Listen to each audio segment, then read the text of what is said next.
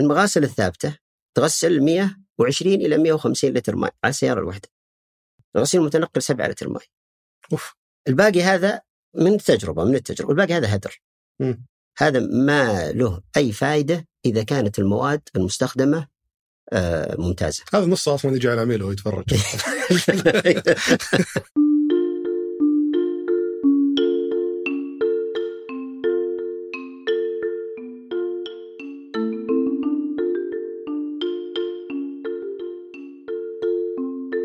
يلا حيهم اليوم نستضيف إبراهيم غويزي مؤسس تطبيق سويتر. آه، تطبيق سويتر باختصار هو تطبيق آه، يتيح لك إنك تغسل سيارتك في أي مكان آه، تكون موجود فيه في البيت في الدوام في الاستراحة. تقدر تجدول سيارتك موعد معين للغسيل ويجيك عامل على دباب مجهز بجميع الاحتياجات حقت الغسيل. تكون فيه موية مكنسة مواد تنظيف مضخة مياه ويجيك العامل في مكانك وينظفها لك ويمشي. أنا عميل سويتر من زمان ولاحظت اهتمامهم الكبير أول شيء في الحضور على الوقت. العمالة دائما يحضرون على الوقت دائما بنفس الشكل المرتب نفس ال... حتى اللبس آه يهتمون بالجودة بشكل كبير.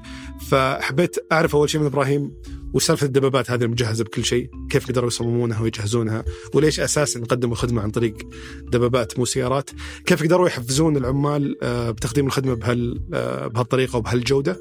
واللي اكتشفت لاحقا في خلال الحوار معه في الحلقة انهم سووا نظام تحفيز داخلي يكافئ ويعاقب العمال تلقائيا حسب عملهم واهتمامهم آه، بالعملاء، وش الإجراءات اللي اتبعوها على أساس يرفعون كفاءة العمل ومدى استفادتهم من ال- ال- العمال الموجودين وش التحديات اللي يواجهونها سواء مع العملاء في حال لا قدر الله خرب شيء في حال في الطلبات ال- ال- ال- اللي العميل يبيها على الوقت ما يبغى يجدولها آه، الوقت ثاني في ممكن المشاكل اللي تمر في عمليات التنظيف نفسها آه، تجارب إبراهيم اجمالا في ال business سواء كانت في سويتر أو قبلها وش علاقتها في ال business آه، اللي سواه اليوم. وبرضو بنمر على تجربتهم آه، في العمل مع آه، الشركات لأنه يخدمون الشركات والأفراد وعندهم صراحة أفكار مبتكرة اشتغلوا فيها مع الشركات آه، اليوم وبرضو يفكرون يتوسعون فيها. فأمور كثيرة بنناقشها في حلقة استمتعت فيها جدا صراحة أتمنى تعجبكم كثر ما عجبتني حياك الله أخوي إبراهيم. الله يحييك. من الضيوف اللي من زمان متشوق قبلهم صراحة كزبون عندكم في سويتر من أنت بأي سنة بديتوا؟ بدينا ما. بيقول خمس سنين تطلعون بعدين قبل لا؟ البداية 2013 ما شاء الله قديم- قديمين جدا. يعني تقريبا يعني على وشك العشر سنوات الحين. اي لا لا أنا الظاهر زبون عندكم من سنتين يمكن. مم. آه وفاجأتني تو قبل ما نبدا الحلقة تقول لي ما شاء الله عندك. آه كان أول شيء سويتر مغسلة مغسلة إيه. ثابته صحيح. وعندك مصنع عصير وعندك مطاعم. وش السالفة؟ أنا على بالي عندك ذا بس. لا هي قصة طويلة يعني من من 2006 تقريبا. ما شاء الله 2006 بديت في في ال business. وش أول شيء بديت فيه؟ في ال- أول شيء المطعم. أول شيء م- مطعم. بعدين المطاعم هذه صار لها يعني آه، فروع. وبعدين العصير في المطاعم ما زالت موجودة؟ إي قائمة موجودة. تقدر تقول اسمها ولا؟ لا اليوم اليوم بن... بن... اليوم سويتر بتاخذ الحصة الأكبر في. النقاش يعني. وبعد المطاعم؟ ال- تقريبا بعد المطاعم سويتر. بعدين جاء سويتر كانت مغاسل ثابتة. في ذيك ال- بعدها بسنتين آه، ثلاث سنوات تقريبا. بس لحظة خلينا ناخذها بس بالتدريج. آه وش خلاك تطلع من مطاعم المغاسل؟ يعني أنت الحين المطعم يبدو لي من كلامك إنه يعني مشت أموره وتوسع على أكثر من فرع. صحيح. تفتح مغسل ليش؟ هي ال ال في البدايات كانت آه، الأعمال إحنا شركاء في في المطعم. والعمل منظم يعني نظمناه في في آخر آه، يعني تقريبا بعد مرور آه، يمكن ثمان سنوات. سوينا بعدين تنظيم إداري للمطعم وصار له رئيس تنفيذي وصار عنده خطة توسع كم شريك كنت في المطعم؟ آه، تقريبا خمسة ما شاء الله خمسة شركاء هم نفسكم اللي قلتوا بتفتحون مغسله ولا؟ لا لا يختلف شوية إيه. آه، في في العصير نفس الشيء في المصنع ال- أصلا العصير وش سالفته؟ مصنع العصير هذا هذا سالفته طويلة يعني حتى عفويا كل القصة صارت عفوية لأن كنا بنفتح مصنع محل عصير عادي. م. بعدين آه، أنا كنت في في وظيفة سابقة في وزارة البترول فرحنا دورة ل- للندن وبعدين بدأت الإجازة. قلت باخذ جولة هناك في فصادف وجود آه، آه، إكسبو ميلان اللي هو قبل إكسبو دب- دبي هذا. اللي هو معرض إيش هذا؟ هذا معرض كان إكسبو يتكلم عن عن غذاء العالم. حلو. إيش إيش كينيا ياكلون، إيش اليمن ياكلون، إيش السعودية، كل دولة تجيب أكلها، فكان في pavilion صغير داخل ال... يتكلم عن مستقبل الغذاء. معرض صغير هو كبير بس إنه الإكسبو كان ضخم. فدخلت فيه بالصدفة وقتها كانت فكرة العصير موجودة. آه، فكان فيه أشياء كلها عن المستقبل. ما هي موجودة وقتها. ماكينة في تحط فيها كبسولات تسوي غداك وعشاك وفطورك. أوكي. آه، ال- الشقق بالمستقبل ما فيها مطابخ. في شيء حينتشر في المستقبل اسمه RTE في البقالات وفي الشوارع يعني ready to eat جاهز للأكل. مم. أشياء جاهزة مطبوخة برياني بيتزا مكرونة تأخذها فجزء من المعرض للتجارب اللي يسوونها الأشياء اللي يعتقدون إنها بتصير مستقبلا يعتقدون إنه هذا مستقبل الغذاء. فكان من ضمنها عصير طازج صلاحيته خمسة أيام. وقتها العصير يعني ست ساعات العصير آه، إذا تسوى ست ساعات بعدين خلاص يعني ما ينشرب. مم. فعجبتني الفكرة. قلت هذه مين موجودة. حتى لما أخذنا جولة هناك بأوروبا ما كن ما كنا نشوفه مش موجود المنتج هذا. فرجعنا وتوقعت إن الموضوع سهل. لكني اضطريت أسافر 14 مرة ثمان دول. الله. وأدرس. وبعدين عرفت إنه هذا أصلا مجتمع. كوميونتي مجتمع. بتسوي مصنع لهالعصير أبو إي مصنع اللي صلاحيته خمسة أيام. مم. طلع م- مجتمع دولي كبير آه، يهتمون بالمنتج. حتى طريقة المكاين بيع بنظام التأجير. يعني تدفع قيمة البيع لكن ما أنت- ما هي ملكك. مم. فإذا صار في صيانة يرسلون لك فريق يصينها ما تدفع ولا ريال ويرجع الفريق إلى إيش؟ هذه خطوط الإنتاج حقت ال- العصير. آه أوكي. هو عصير طازج ما يضاف له أي شيء لا ماء ولا سكر. مم. ومعلب وصلاحيته خمسة أيام. فدخلت في هذا ال community وأعجبتني فكرته كثير وخذت مني يمكن ثلاث سنوات. أنت بس كذا كنت في معرض وعجبك العصير وقلت بت- بتنتج عصير؟ لا كانت الفكرة قبل موجودة. وش بس ما قد. كان محل عادي عصير عادي بس وقتها آه، تذكر ما شاء الله محلات العصير بدت آه، تاخذ لها يعني Signature يوم بدا ذيك الأيام ما شاء الله كان له سمعه يعني أنت شفتها فرصة business إنك تسوي محل عصير؟ ولا هو بنا شفت فرصة. شريكي قال أنا عندي فكرة عصير وأنا وقتها آه، يعني ظاهر أن جت ذيك الأيام ودي أني أغير شوي. آه، فقلت خلاص أنا معك. وجت الفكرة يعني كلها بال- بالصدفة البداية ما كانت يعني مدروسة. والمغسلة برضه شريك ثاني قال لك ولا؟ أي المغسلة برضو كمان شريك قال لي أنا عندي فكرة مغسلة. قلت أنا معك. أنا أنا في المطاعم كانت ما شاء الله ناجحة وكان فكرة ال business موجودة وإدارة ال... برضو كمان أنا أحب العمليات أحب أنظم العمليات لأني خريج عمليات. quality of operation جودة العمليات من الجامعة ف أحب أخذ عمليات كاملة وأنظمها كم تحتاج خطوط الإنتاج كم تحتاج موظفين. آه، ميزانية كي- كيف تسعر كل هذه الأشياء دارسها ف رسمت الخطة في في مع مع الشريك مثلا بالعصير. ولكن العصير أخذ جولة طويلة يمكن ثلاث سنوات. ولا ال- الآن الآن هو موجود في طبعا نظام نظام كولا هو. في, ال- نظام العمل. يعني ياخذ ثلاجة ويحطها بالمحل أو vending machine هذه مكاين البيع الذاتي. فالحين يمكن إنه موجود في أكثر من 200 محل أو منفذ بيع. هذا عصيركم اي العصير.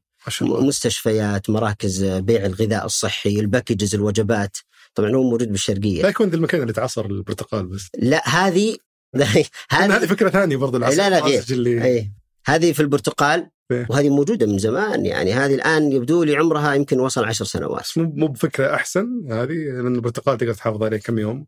وتعصر fresh بدل ما تعصر وتحاول تحافظ عليه هذا واحد هو عصير برتقال. لكن هذه ال- العصيرات تسوي أنواع كثير منها السموثي منها الديتوكس اللي هي التنظيف. آه أوكي. ومنها العصائر تخلط العصائر الطازجة مع الخضروات فيطلع لكم منتجات الخضراء. هو صحي 100% آه، ومنتج آه، قصة يعني قصة إنتاجه وتغليفه وبيعه آه، قاعد يتطور الآن في منتجات اللي هو كيف ممكن تطيل مدة صلاحيته أكثر كيف تحافظ عليه. جميل. واضح ما شاء الله أجل ال business في دمك أنت يعني آه، داخل في تجارب كثيرة قبل ما توصل لسويتر.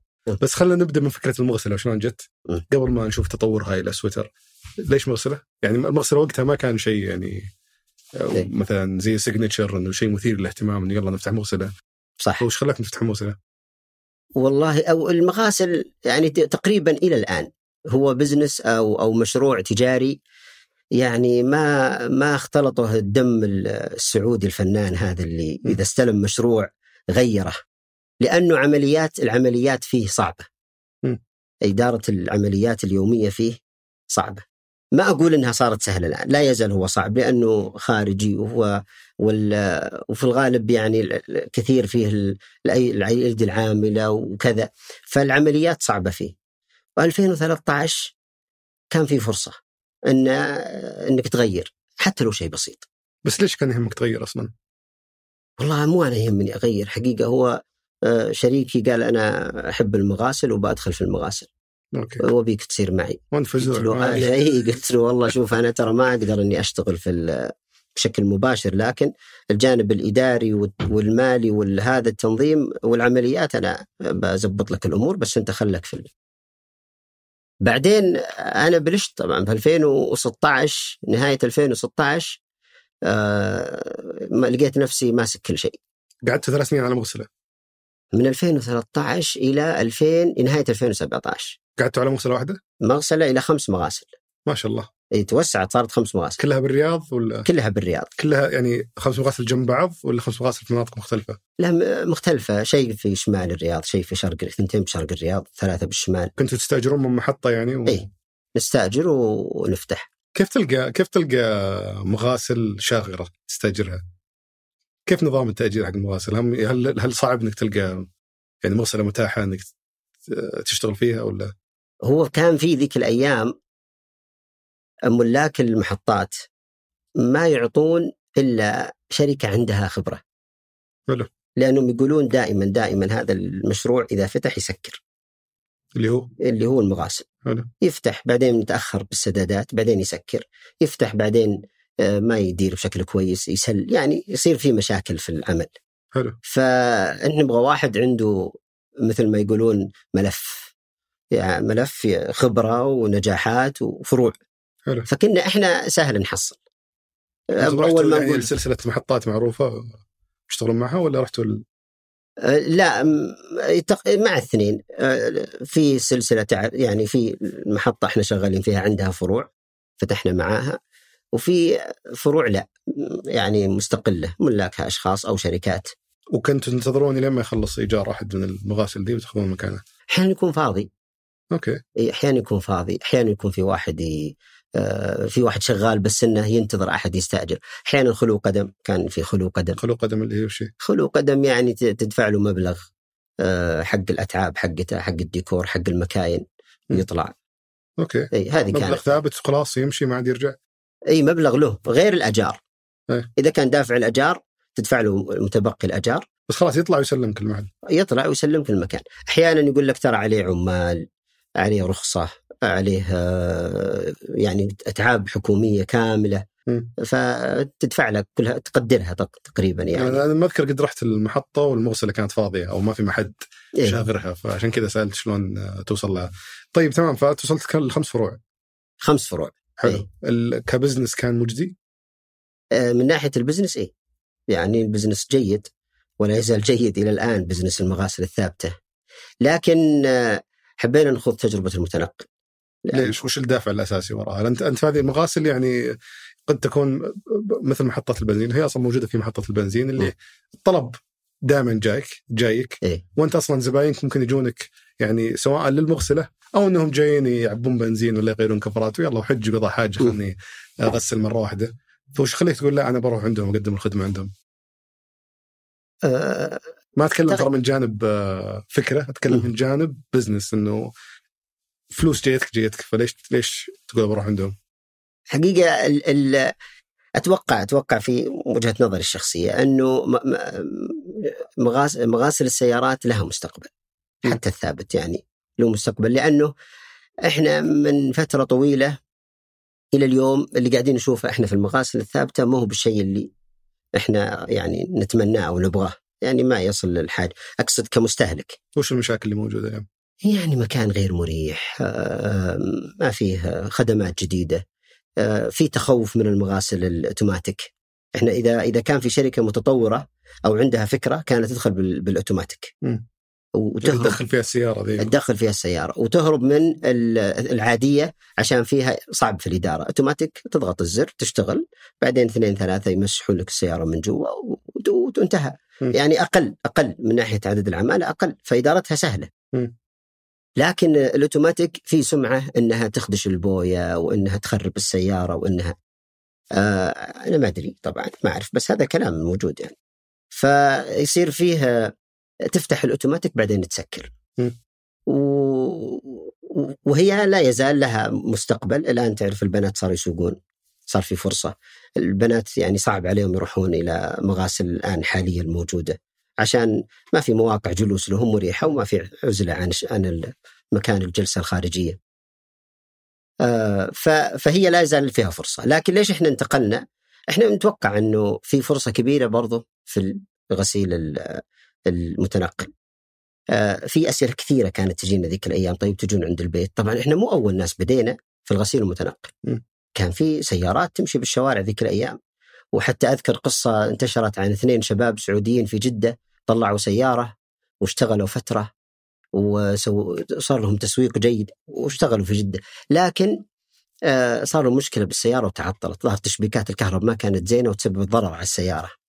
ففي ناس بدأوا قبلنا في مجال المتنقل.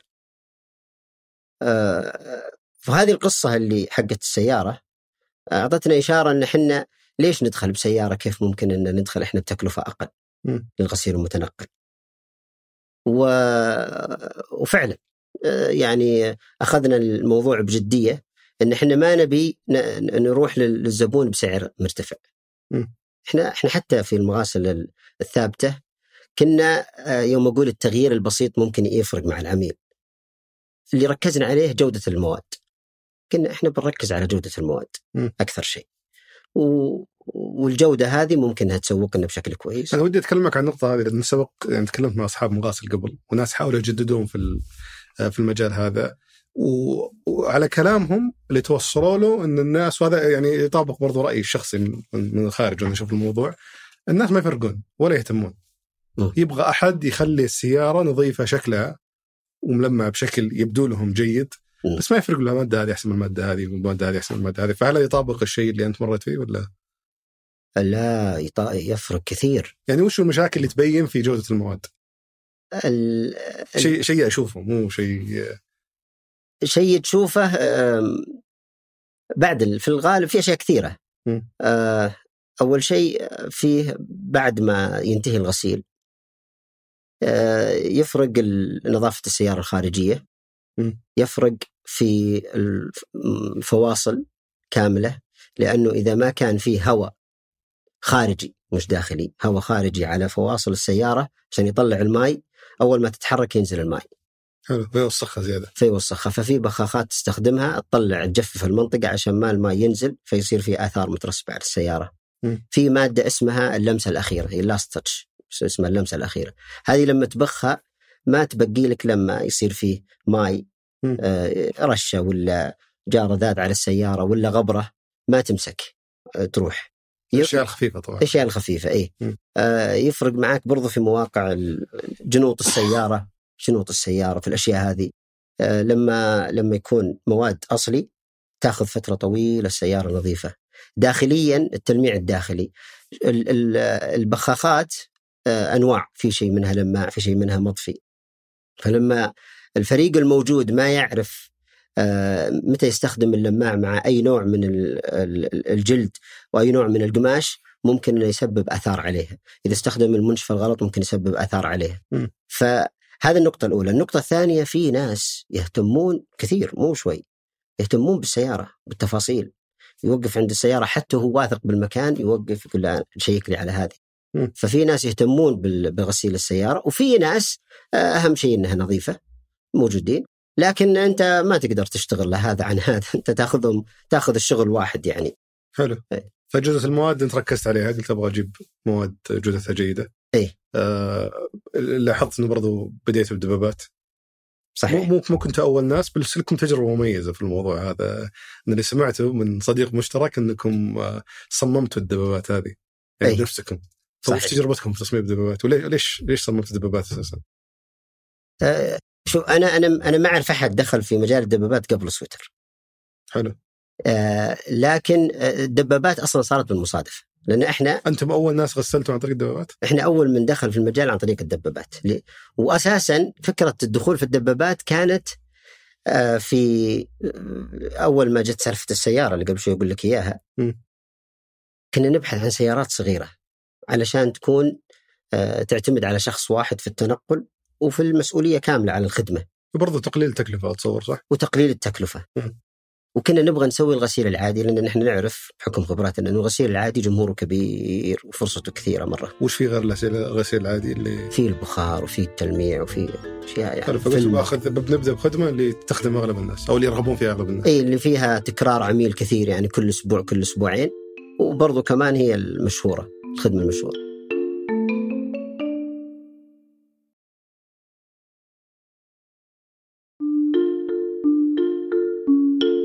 آه، رحنا 40 سيارة كانت معروضة هو- هونداي آيتن مم.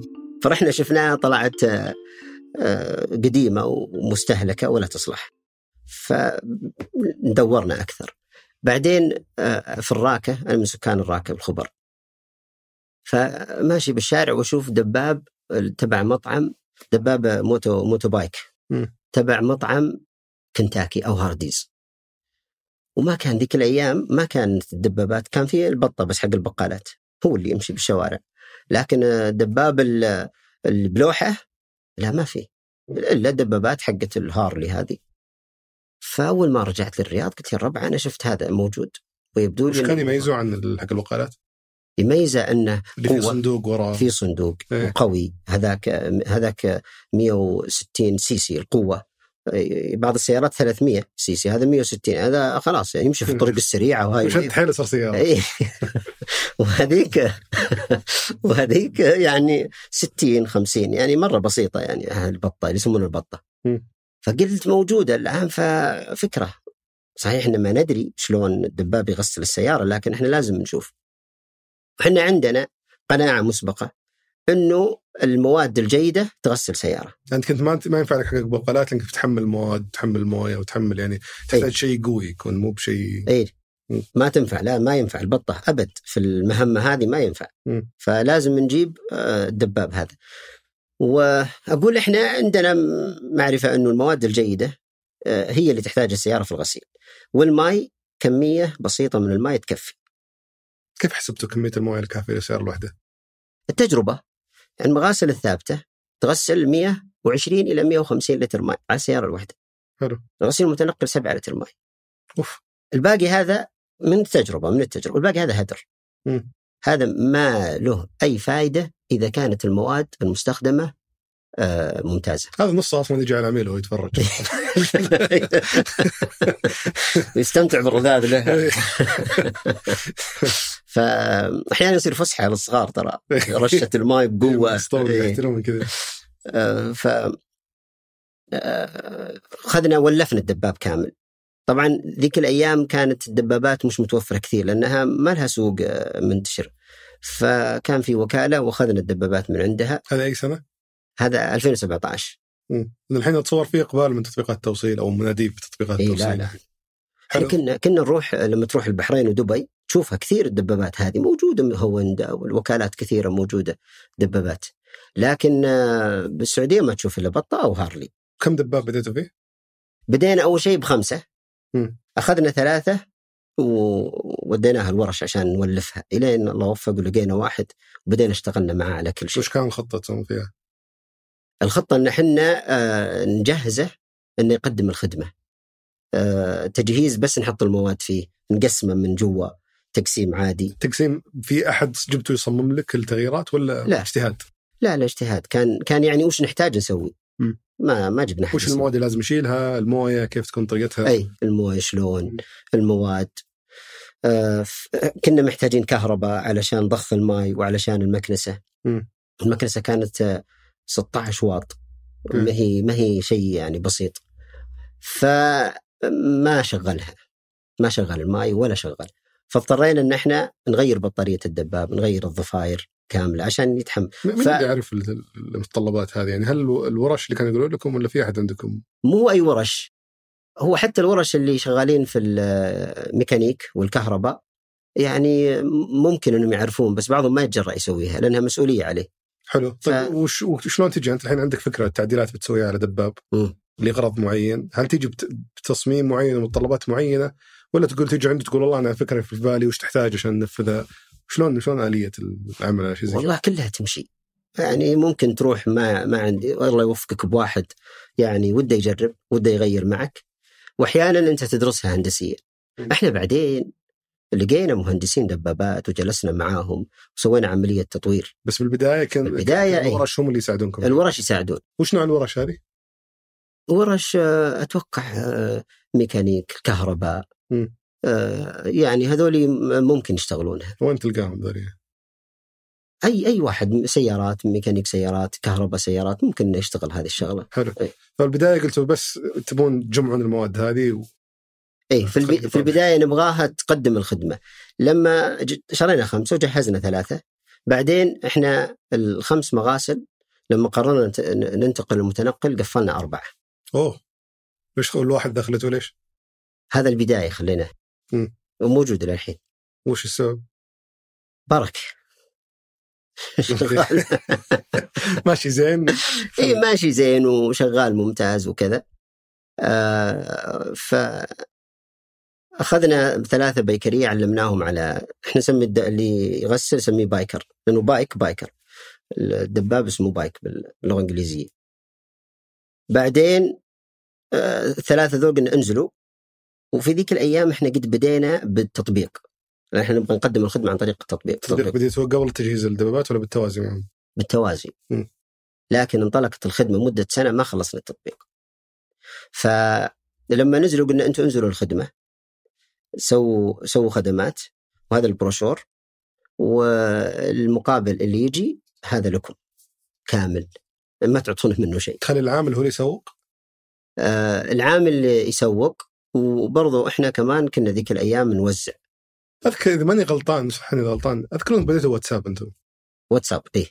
كان أرسل الرقم وأنا بديت معكم بواتساب إني أرسل أبغى أغسل سيارتي. مم. وبعدين تحددون موعد و... ويجي العامل ويحاسبه فهذه كانت بدايتكم قبل التطبيق. كانت البداية واتساب. وكنا نبي أن نطلق التطبيق مع ال- مع ال- الخدمة مع بعض. مم. لكن واجهنا صعوبات في التطبيق في البداية. يعني كم واحد على فكرة أنتم بديتوا سويتر؟ نسيت أسألك. إحنا بدينا اثنين. okay. و... واشتغلنا مع مطور تقني قلنا له طور لنا التطبيق. آه وق- وقعد فترة ثلاث شهر شهر. شكله ولا واحد. فيكم تقني يا جلان؟ لا لا إحنا مش تقنيين انت وش وش ماسك؟ وشريك وش ماسك؟ أنا كنت ماسك ال... ذا وقتها كلنا operation آه okay. وقتها كنا اثنين operation كنا نشتغل كل شيء. راعي الفكرة حقت المغاسل وانت. إيه. حلو. التطبيق التقني خذ معانا شهر ونص قال أنا خلصت. سريع. ما شاء الله. إيه. إحنا ما كنا. بعدين جينا قلنا يلا بسم الله نبدأ. ف سوى طلب علشان يقبلوا هال- البايكر ما كان يوصل. فحسينا إنه في مشكلة. وقلنا خلاص وقف. طبعا استشرنا طلعت المشكلة وجبنا مستشار تقني درس الموضوع قال ما في شيء هذا الموضوع كله ما مو مزبوط. حلو. فبعدين عاد في في المجال الت- التطبيق إحنا آه، جبنا مستشار آه، شركة تقنية سعودية. قلنا إحنا نسوي تطبيق تقني ونبيكم أنتم مستشارين لنا وهذا اللي نبي. عاد جلسنا فترة أشهر نسوي ورش عمل ونسوي كيف التطبيق بيكون. طلعت الفكرة يعني فيها تفاصيل وخرائط وفيها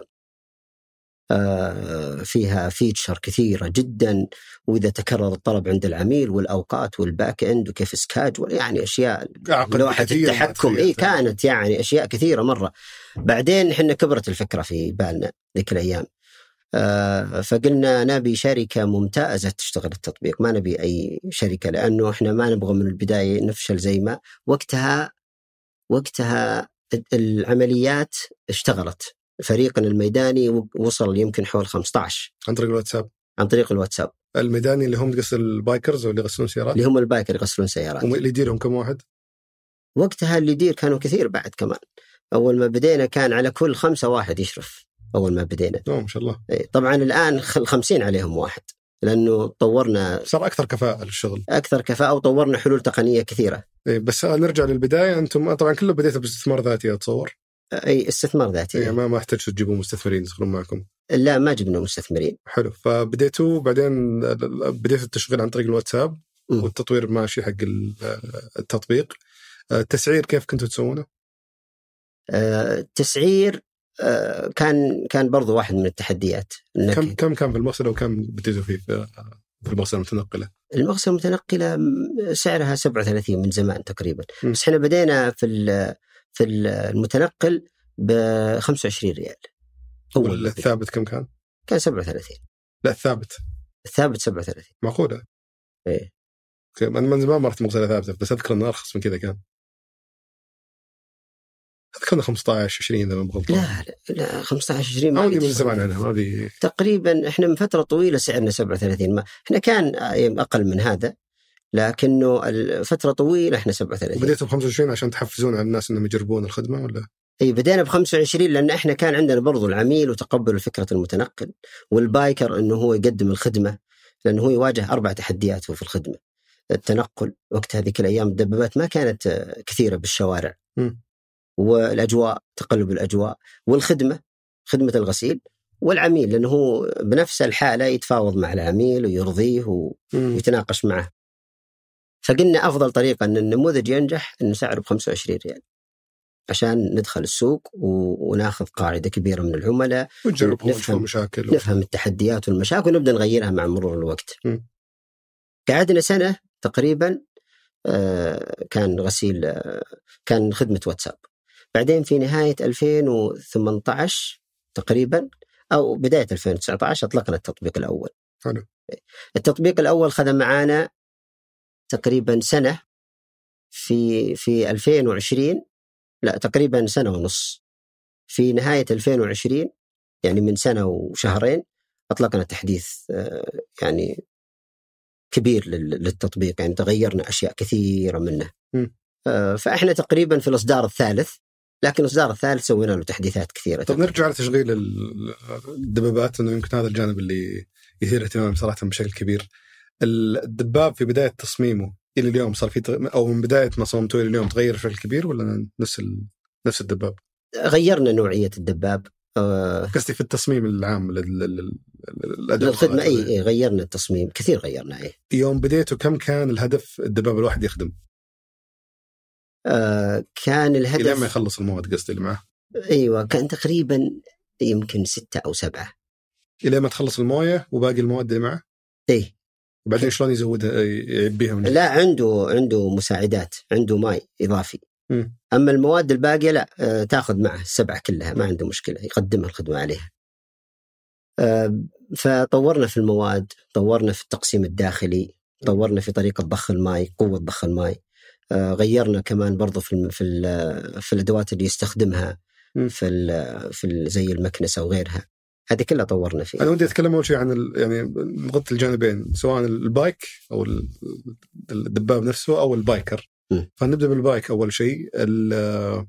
ال- المواد الحين شلون تعيد تعبئتها من جديد؟ هل هم مثلا بيخلصون ست سبع سيارات بعدين يرجعون في نهاية اليوم المقر الشركة ولا المغسلة أو ما أدري منين يعبون.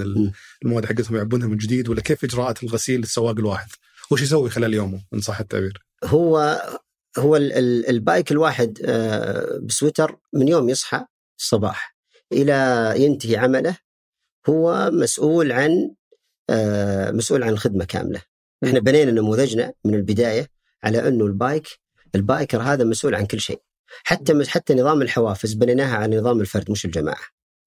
وكل- واذا كان مبني نظام الحوافز ال commission base هذا إذا كان مبني على الفرد يتحمل مسؤولية أكبر. مم. فأول ما يصحى يكون عنده تشييك كامل على الدباب. هو يشيك ولا؟ هو يشيك تشييك عليه. طبعا في صيانة متنقلة. في فريق سلاسل الإمداد هذا اللي يسوي عمليات التوريدات. هذا فريق ثاني هو ما له علاقة فيه. هو يجي يعبي له الخدمه كاملة في الم- في المكان اللي هو فيه. آه ثم ال bike أول ما ال biker إذا بدأ الخدمة يشيك على الطلبات الموجودة عنده. لحظة الحين الصباح في بدايه اليوم ال- في فرق ثانية تجي آه، تسوي صيانة وتزود ال biker بالأشياء اللي يحتاجها مو هو لازم الصباح إيه. الفرق موجوده على طول فريقين فريق صيانة متنقلة هذا إذا أي بايكر تعطل في أي وقت آه، إذا تعطل يكونوا موجودين يخدمونه. آه، وإذا وفي الطبيعي هم يعملوا عملية التشييك الدائم اللي هو كل يوم تشييك كل يومين تشييك عندهم هم قائمة يشيكوا على كل شيء آه، سلاسل هذول الموردين هذول يوردون عندهم أوقات معينة إذا البايكريه رجعوا إلى إلى مواقعهم يجون يسوون عملية التعبئه كامله الأدوات والأشياء اللي محتاجينها. آه، كان أول ما بدينا كان كل يوم بعدين صار عندنا مخزون حق ثلاث أيام أربع أيام يعبي هذا المخزون فصارت أخف العملية كلها فرق داخلية عندكم ولا مستعينين بشركات؟ آه، لا كل هذه فرق داخلية م. برضو كمان الصيانة الصيانة إحنا سوينا عملية تحسين غيرنا برضو كمان في الدبابات آه، جودنا عملية الصيانة آه، سوينا حلول تقنية برضو كمان في نظام الحوافز هذا معتمد على شيء اسمه الكسب والحرق earn burn.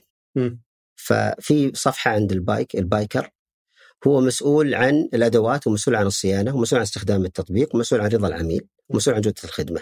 كل هذه الأشياء مربوطة تقنيا.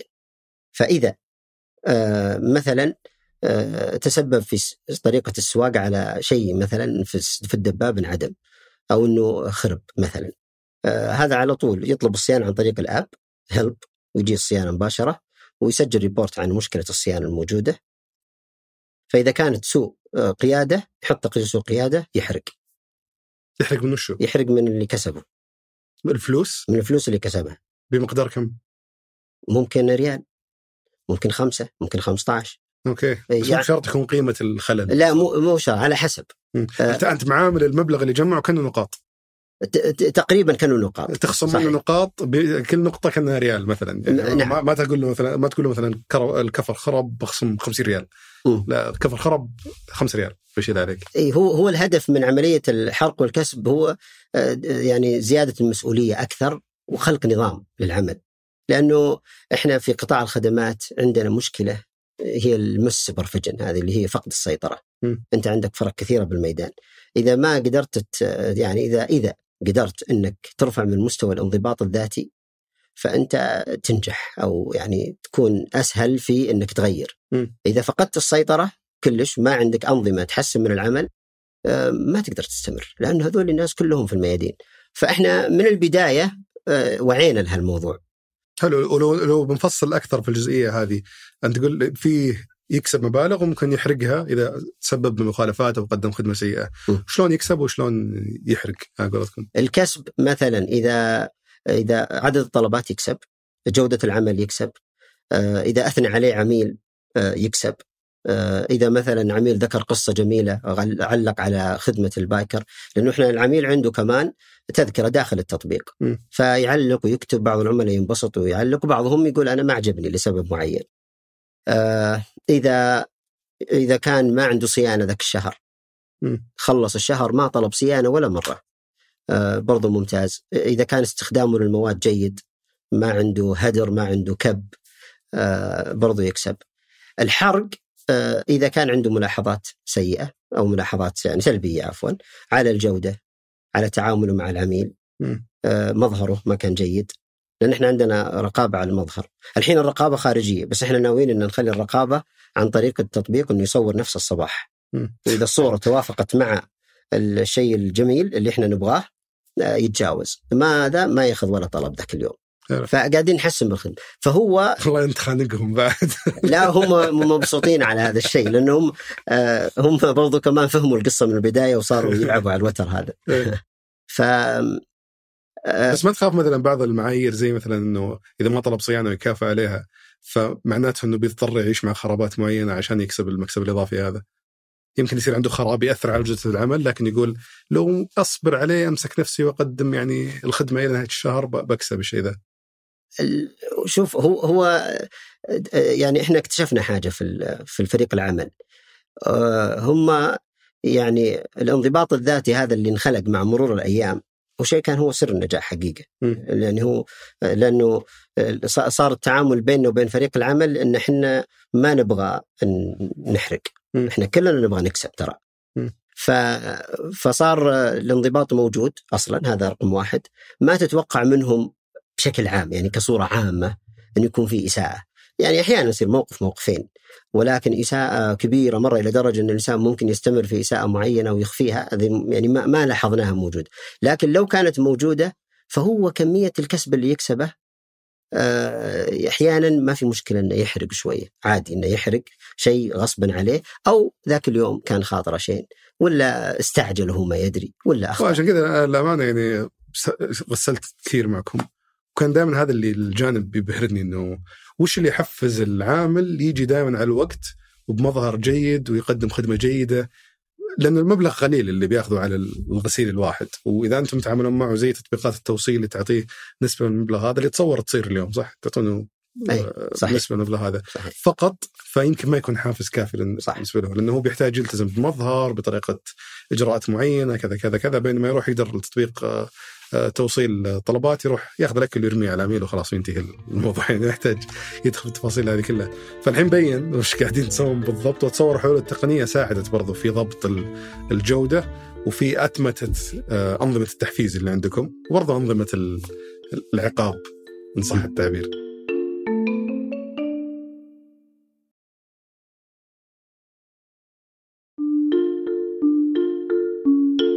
في في موضوع التقنية إحنا طبعا آه، إحنا بدينا سنة فريق خدمات وما عندنا تطبيق كان واتساب. وتعرف الواتساب محدود الخدمة. صح. بعدين بدينا التطبيق الأول بعدين التحديث الثاني الكبير. بعدين سوينا تحديثات كثير. الحين إحنا نسوي بعض الناس يلومنا عليها كل أسبوع نسوي تحديث.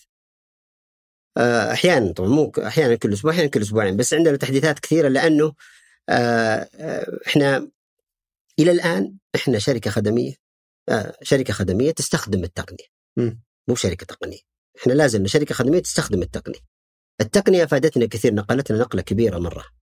ف فالحلول التقنية إحنا لقينا فائدتها في ال- في في تحسين جوده العمل في العمليات. بعدين آه، في في نظام ال- السلاسل ال- اللي هي عفوا التوريدات والصيانة المتنقلة. آه، فريقنا التقني كان تقريبا ست أشخاص أو سبعة. بعدين لما جينا في آه، السنة الجديدة هذه 2022 كنا نبغى نعمل تطبيق خاص بالصيانة. أنتم طورتوا كل شيء داخليا عندكم وظفتوا ناس؟ إحنا وظفنا فريق تقني كامل. آه، مطورين و team leader فريق العمل. ف آه، سوينا فريق تطبيق تطبيق خاص بالصيانة تطبيق خاص بال بالتوريدات اللي هو خاص بالتوريدات حقت ادوات الغسيل فاضطرينا نزود الفريق عشان نعمل هذه التطبيقات لأنه في المستقبل إحنا نجهز حق شيء المستقبل إنه ممكن بالمستقبل إن هذه العمليات بحكم إنها مش مباشرة في عملية الغسيل ممكن فصلها ويكون لها إدارة مستقلة تعمل عليها. كم اللي هي وش التحسين-؟ اللي هي توريد المواد okay وإحنا طبعا في السويتر لو انت استخدمت التطبيق موجود عندنا متجر مم. وهذا المتجر معتمد على ثلاث أشياء أن يكون سعره رخيص ويكون مهم للسيارة وسهل النقل. المتجر هو اللي يطلع وقت انهاء الطلب صح؟ ال- اي المت... تطلب منديل وتطلب اللي فيه المنديل إيه. الخاص. وهذا المنديل صنعناه بالسعودية مع مع شركة مناديل إحنا صنعنا وياهم كل شيء تفاصيله وتصميمه. والفواحة والله يعزك ال- الدعاسة. فهذه أشياء سهلة النقل ومهمة وسعرها رخيص للعميل. آه، هذه هذه إلى الآن هذه آه، اشتراطات المتجر الخاص فينا في في السويتر. آم، فهذه التحسينات اللي سويناها مع فريق التقني على جودة العمل في في في الميدان آه، وركزنا عليها كثير. آه، خلتنا نطور آب خاص أو نعمل على تطوير تطبيق خاص بالصيانة وبسلاسل الإمداد والتوريدات. فهذه هذه موضوع العمليات. في في سويتر. فإحنا عندنا في موضوع ال...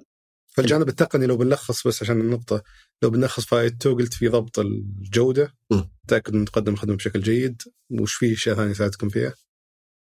آه، أشياء كثيرة يساعد فيها في موضوع مثلا إذا إذا إحنا عندنا أول نظام الانتظار، إحنا عندنا ال waiting list نسوي قائمة الانتظار.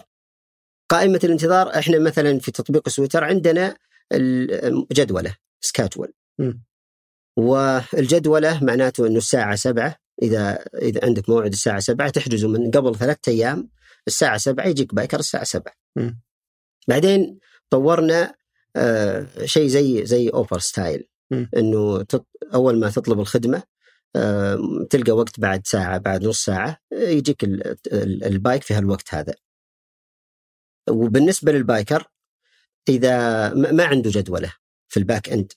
ما عنده جدوله عنده آه، في اليوم آه، أول ما يخلص طلب يجي الطلب اللي بعده. أول ما يخلص طلب يجي الطلب اللي بعده. آه السواقين آه، ما ي... ما يكون عنده جدول يلتزم فيه خلال اليوم. ما عنده جدول يلتزم فيه خلال اليوم. عنده طلبات إذا انتهى طلب مباشرة يستقبل الطلب اللي بعده. وليش سويتوا بطريقه؟ هذه ما خلصنا. إحنا قاعدين نطور الآن. إلى الآن مش مش live بال- بالتطبيق. هذه هذا حل لمشكلة القوائم الانتظار لأنه أحيانا الباي البايكرية آه، إذا كان عندك ساعة أحيانا يخلص السيارة ب 45 دقيقة. فيكون عنده يسمونه وقت انتظار ال idle time. فإحنا قاعدين الآن من ضمن حلول معالجة وقت الانتظار أن يكون في طلب آه، أول ما يخلص على طول يقبل الطلب اللي بعده. آه بس اليوم هو ماشي على جدول. اليوم هو ماشي على جدول. okay. ف فأنت بتخب... تخفض الهدر هذا في الوقت؟ اي أخفض الهدر وبرضه كمان أعطي فرصة أكبر لخدمة عدد أكبر من من الطلبات الموجودة.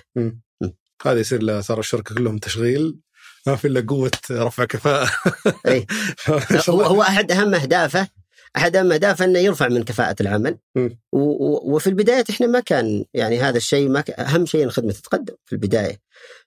ولكن أنت تعرف هذا هو التحسين يعني اللي إحنا تحسين مستمر. يعني لازم يصير فيه أحيانا تشوف فرصة ثم تعمل على تطويرها آه، كنا في البداية فقط خمسة فريق تقني ثم اضطرينا إن إحنا نزيد الفريق يمكن الآن على وشك يوصلون 15 علشان هذه الفرص تكون موجودة فأنت تحسن فيها. ال- ال- المشكلة الأساسية في في في الغس في الغسيل المتنقل هي إدارة العمليات. فاللي إحنا إلى الآن إحنا سويتر يعني شغالين عليه أو لاحظناه أن التحسين تقريبا تقريبا إلى الآن يمكن 500 فيتشر أو 500 تحسين صار في التطبيق اللي انطلق قبل قبل سنة تقريبا كلها فرص كنا إحنا نشوفها أثناء عملنا في العمليات.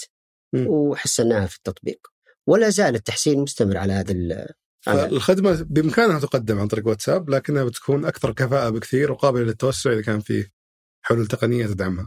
صحيح تمام خلينا ندخل على جزء ال- ال- العمالة مم. آه الآن نتعامل مع ناس أتصور ما أدري هم على كفالتكم ولا تعاملون مع شركة ولا كيف طريقة تعاملكم مع العمالة حاليا؟ إحنا طال عمرك عندنا بسويتر أول شيء عندنا التمكين والتمكين ينقسم إلى قسمين هو التعاقد والتمكين. آه وعندنا العمليات والسلاسل ال- الإمداد والصيانة المتنقلة والعملاء بخصوص التمكين آه التعاقد في السنة هذه صار شيء مرة مميز في البلد تحسن آه التعاقد بين الشركة بين الطرفين بين الشركة والموظف. تحسين آلية التعاقد أعطانا فرصة. وش اللي وش تتحسن فيه بالضبط؟ آلية التعاقد رفع مستوى الالتزام على الطرفين. صار الشركة تلتزم ب- بال- تجاه ال- آه، الموظف والموظف يلتزم تجاه الشركة. مم. هذا التحسين هو بدأ التحسين الآن ما انتهى. يعني حيكون في أكيد تطوير كبير الفترة الجاية. لكن آه، يعطينا فرصة أن إن إحنا ننظر لعملية التعاقد مع مقدم الخدمة بأكثر احترافية بس اسمح لي أنا ما فهمت وش المقصود لأنه سابقا في تعاقد بين الموظف وبين الشركة والمفروض يلتزمون بالعقد هذا فوش اللي تغير؟ مفروض يلتزمون لكن العقد آه، في له في له اول شيء إذا كان في عقد مم. ففي التزامات على الطرفين أنت تقدمها للموظف والموظف يقدمها لك فكانت ال ال ال هذه البنود الموجودة أو الالتزامات على الطرفين ما كانت تتنفذ بشكل جيد خاصة على على الموظف الغير سعودي حلو. فالآن صار آه، العقد محترم جدا ويؤخذ به على الطرفين سواء كان موظف سعودي أو غير بس وش سعودي اللي تغير أنا فهمت؟ اللي تغير الالتزام بالعقد أصبح اي قصدي هل في نظام جديد؟ هل في شيء جديد تغير؟ يعني خلى الناس يلتزمون أكثر في العقود؟ لا صار ملزم أو صار العقد موجود عن طريق آه، النظام حلو يرسل إلى الموظف عن طريق النظام الم- الم- الموظف يقبله عن طريق النظام فصار محفوظ بسجل الشركة أو حلو موقع الشركة مثلا تمام. آه، فما حد يقدر يغيره ولا يمكن إنك آه، أول ما كان أصلا العقد موجود مع الموظف مم. أحيانا ممكن يعمل وما كان في عقد موجود. فنتكلم عن التعاقد الالكتروني بشكل عام. الآن تعاقد يعني هو الالكتروني اللي حسن ال... حسن وصار صعب إنك تغير فيه. فإذا كان في اشتراطات بالتعاقد الالكتروني بين الطرفين الطرفين لازم ملزمين بالعمل عليه. هذا رقم واحد. اثنين التمكين. اللي كل اللي تكلمنا عنه عن التحسين اللي صار في عملية في العمليات هو جزء منه تمكين. آه، الحرق والكسب ال earn burn هذا جزء من التحسين. هذه كلها تسمح للشركة إنها تلتزم بالتعاقد اللي صار مع الموظف م. آه، إحنا أي آه، نظام تعاقد ممكن نعمله مع أي جهة سواء كان على كفالة الشركة أو يسمونه employee franchise اللي هو franchise الموظفين أو شركات تبغى تشتغل مع سويتر عن عن طريق نظام التعاقد م.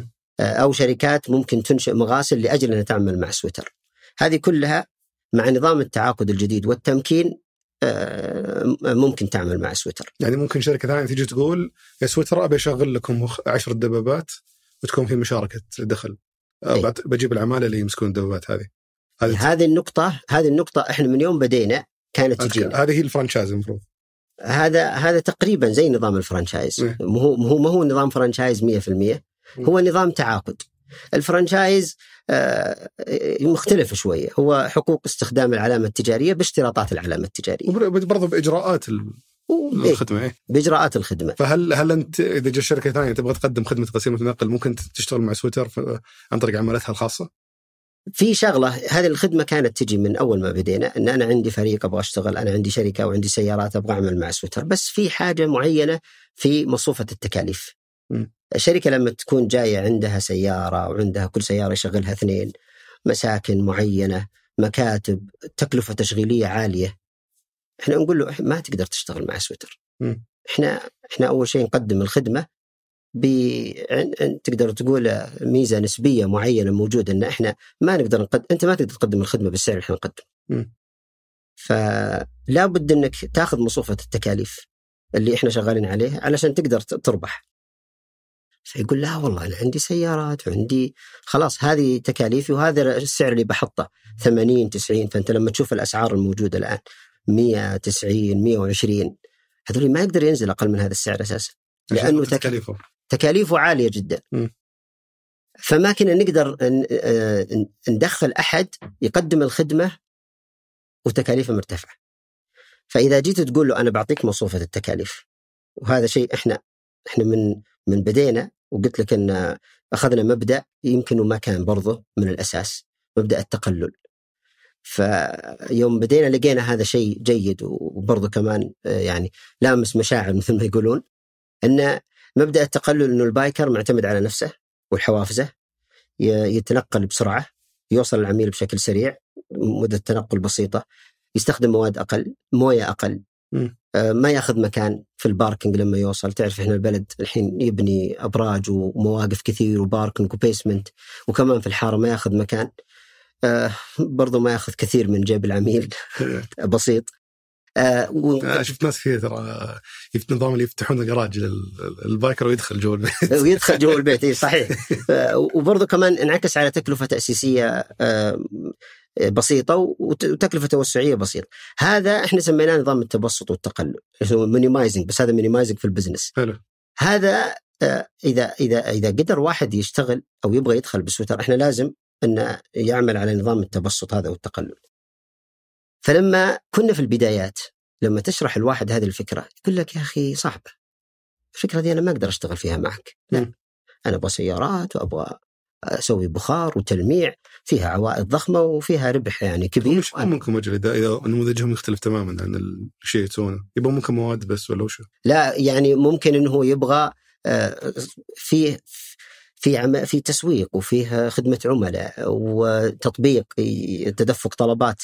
هذه كلها ميز آه، موجودة. هو لو لو وهذا يريح اللي عنده خدمة آه فهو هو عنده ال ال عنده الأصول وعنده الموظفين بس يبي يشبك مع تطبيقكم مع خدمة عملائكم يبغى تجربة العميل اللي عندكم يبغى تجربة العميل ويبغى كمان تدفق مضمون للطلبات طب هذا اللي يبيه هو انت وش تبي منه؟ ليش تعطيهم فرصة إنهم يتعاقدوا معكم بالطريقة؟ آه هو ما يقتنع بالفكرة حقت تويتر الآن م. آه، أول ما بدأ أول ما بدأت تويتر فلما تجيك الطلبات هذه إذا تبي تقنعه بنموذجك يقول أنا ماني مقتنع م. وإذا هو يبغى يدخل في النموذج حقه معك أنت تقول هذا النموذج ما هو مناسب أنا عندي نموذج واحد أبغى أحققه بالسوق بس قصدي هل هل. هل تبغى تتعاقد مع هذول الناس عشان يس- يسهل التوسع عليك وتقل التكاليف أو وش الهدف من التعاقد معهم؟ أو هو ما كان في هدف تعاقد يعني إحنا ما خاطبنا أحد م. لكن اللي يطلب فانتم ما عندكم حاجة لهالنموذج؟ هذا النموذج إلى إلى اليوم ما عندنا حاجة فيه لكن بالمستقبل ال- ال- الموضوع التوسع قد يلزمك إنك أنت تنظر لهذا بنظرة ثانية. حلو. ولكن إذا إذا أحد بغى يدخل معك بالنموذج يحتاج يقتنع في النموذج. حلو. فلما توريه النموذج متكامل حق سويتر. وإحنا مثل ما بدينا آه، نموذجنا ما كان تقديم الخدمة فقط. إحنا عندنا الخدمة وعندنا برضو كمان الإمداد والصيانة وعندنا الخدمه التقنيه والتسويق وخدمة العملاء وعندنا كمان نموذج نقدمه للعميل. هذه كلها موجودة عندنا. يعني تقدر تقول منتجنا سويتر ما هو منتج خدمة هو منتج كامل. يعني هذا اللي إحنا نبغى نوصله في البدايات. مم. فإذا نزل هذا المنتج في السوق بعدين آه، ممكن ندرس آلية التعاقد اللي تقول العم- العمال. آلية التعاقد إذا كانت مبنية بشكل دقيق جدا وهذول ممكن يدخلون معك بهذه الآلية. وأنت نجحت في التمكين عن طريق حلول كثير تقنية هنا ممكن تت- يصير فيه مثل ما يقولون تدفق للعقود للعمل بشكل آه، تصيرون منصة تمكن مزودي الخدمة من يكون شيء صحي العمل يكون أكثر صحية من أنك أنت في البدايات تدخل بنموذج دبابات. وسعر معين بسيارات بعدين تلميع وبخار وبعدين يمكن تصل إلى صيانة متنقلة وصيانة آه، على الطريق وتغليف ويمكن تعبي بنزين. فتطلع إلى مستويات ثانية أنت مش الهدف اللي أنشأت لأجل سويتر و... بس هذا يعني خيار مطروح بحكم إنك الآن قاعد تطور خدمات الصيانة لل bikers قاعد تطور خدمات الامداد للبايكرز فيفترض إنك قاعد يعني تكون الخبرة هذه مع الوقت إنك ممكن تقدم خدمات جديدة سواء عن طريق سويتر أو حتى يمكن شركات جديدة تسويها. في في حنا عندنا آه، أتوقع يعني والله أعلم إنه إنه هذا قد ما يكون مطروح في يعني في هذا في أكيد مو الآن يعني بس إنه إيه. لأنه إحنا إحنا عندنا العميل العميل هذا الجانب اللي إحنا ما جينا العميل السويتر. خاصة تاريخك يعني فيه شطحات كثير. لا هو هو. لا شركة صيانة شركة. لا سويتر وا- واضح خطها يعني. هذيك العمليات إحنا كنا نحوكم بعدين يصير في رئيس تنفيذي هو يتوسع. وهذا برضه نموذج جيد في ال business بس إحنا اليوم قلنا بناخذ سويتر في في الحديث أكثر. ال- العميل إحنا عميل سويتر الحين يطلب مرة واحدة. آه بعدين يرجع آه، يطلب مرة ثانية كم تقريبا لخدمة واحدة. متوسط الغسيل إذا ممكن تشارك المعلومة هذه آه إي ما في مشكلة بالعكس إحنا العميل كان كان آه 1.2 بالشهر متوسط طلب العميل. مم. الآن 1.8 طبعا إحنا سوينا تحسينات كثير. مم. طلب العميل 1.8 ومع الشتاء الحين عز ال... اي عز الطلب الحين كل يومين. إحنا ندعو ناس تروح البر عشان. حلو. فالعميل يطلب مرة واحدة ما يقدر يطلب مرة ثانية. ما عندنا نظام الباقات. إلى الآن ما أطلقنا. فإذا أطلقنا نظام ال- الباقات العميل يطلب شهر ويطلب سنة. مم. مع مع سويتر. آه، المرحلة اللي بعده أن إحنا ننتقل من خدمة ال- العميل بشكل مباشر إلى سويتر مع وكالات السيارات. مم. الآن مثلا بس تسمح لي قبل ما ننتقل على آه، طرق الخدمات الثانية حقت سويتر أنا في جزئية اللي تعديناها حقت العمال نفسهم آه، طريقة تدريبهم. يعني من يوم ما تتعاقدون معه ايا كان شكل التعاقد إلى ما يبدأ يسوق الدباب هذا. وش ال- الأشياء اللي تدربون عليها؟ اتصور لازم تت- أول شيء تعلمون شلون يسوق دباب لأنه بشرط يكون شخص متمكن من قيادة دباب ولازم تعلمون على إجراءات الغسيل. فالجزئيتين هذه كيف تضمنون إنه بيتمكن منها؟ تدريب. إحنا نعمل له تدريب. أول شيء الدباب وقيادة الدباب هو ما ينزل إلا عنده آه، رخصة ويتدرب في المدارس الرسمية هنا. حلو. إلى ما يحصل على رخصة القيادة. آه، وكمان يتدرب في على قيادة الدباب. آه، التدريب ياخذ طبعا في تدريب على استخدام التطبيق وفي تدريب على الغسيل وفي تدريب على اللغة التخاطب. تدريب على التخاطب. بعدين إذا خلص وش تدربون في تدريب التخاطب؟ ال- يعني كيف يتخاطب مع العميل؟ كيف يكون يستقبل؟ كيف يكون محترم؟ لأنه أحيانا يختلف يعني أسلوب الاحترام. يعني هنا يعني أساسيات التواصل خلينا أساسيات التواصل إيه واستقبال كيف يرد كيف. أحيانا يقول كلمة هو في مخيلته أنها جيدة بس عند العميل لا مو بجيدة أو رد معين. مم. خلي يولي. ففي أشياء يعني لازم يتعلم عليها باللغة وبرضه بالتدريب على الخدمة. بعدين يصير مرافق. ياخذ مرافق فترة إلين يتجاوز. يركب مع دباب ثاني؟ يصير لا يقدمون الخدمة اثنين. شو وين؟ يركب- لا لا لا مو دبابة. آه دبابين ورا بعض. دبابين قد خلاص الآن هو جاهز للخدمة بس إنه ما ينزل على طول على الخدمة. يصير مرافق فترة آه، عشان يتعلم يشوف كل شيء قدامه.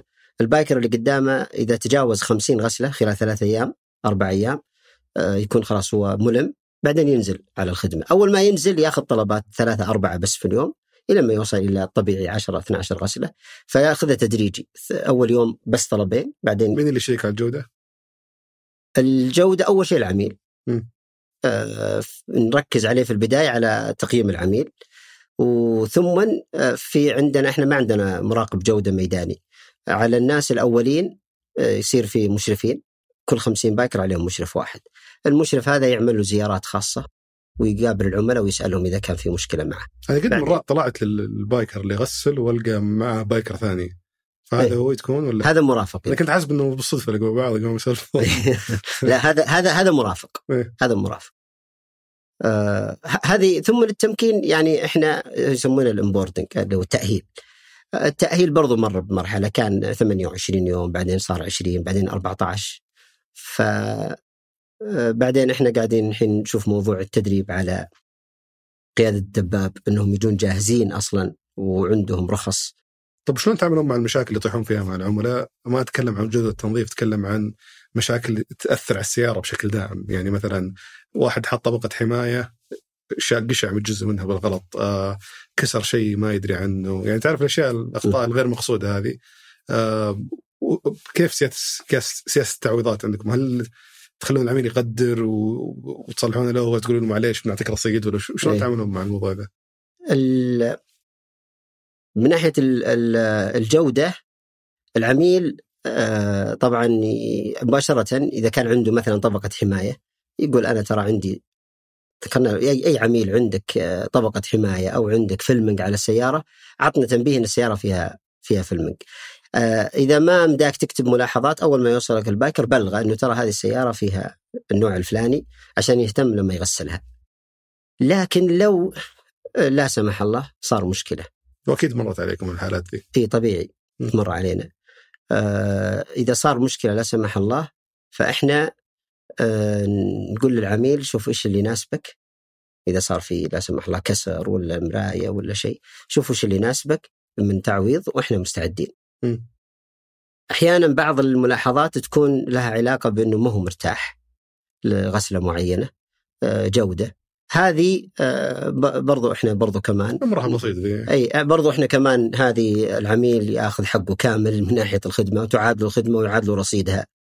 آه وهذا ال... ويحرق رصيد وي- ال biker اي وهذا النقطة الثانية اللي بقولها إنه ال biker لو لا سمح الله تسبب في أي مشكلة على السيارة يتحمل مسؤوليتها.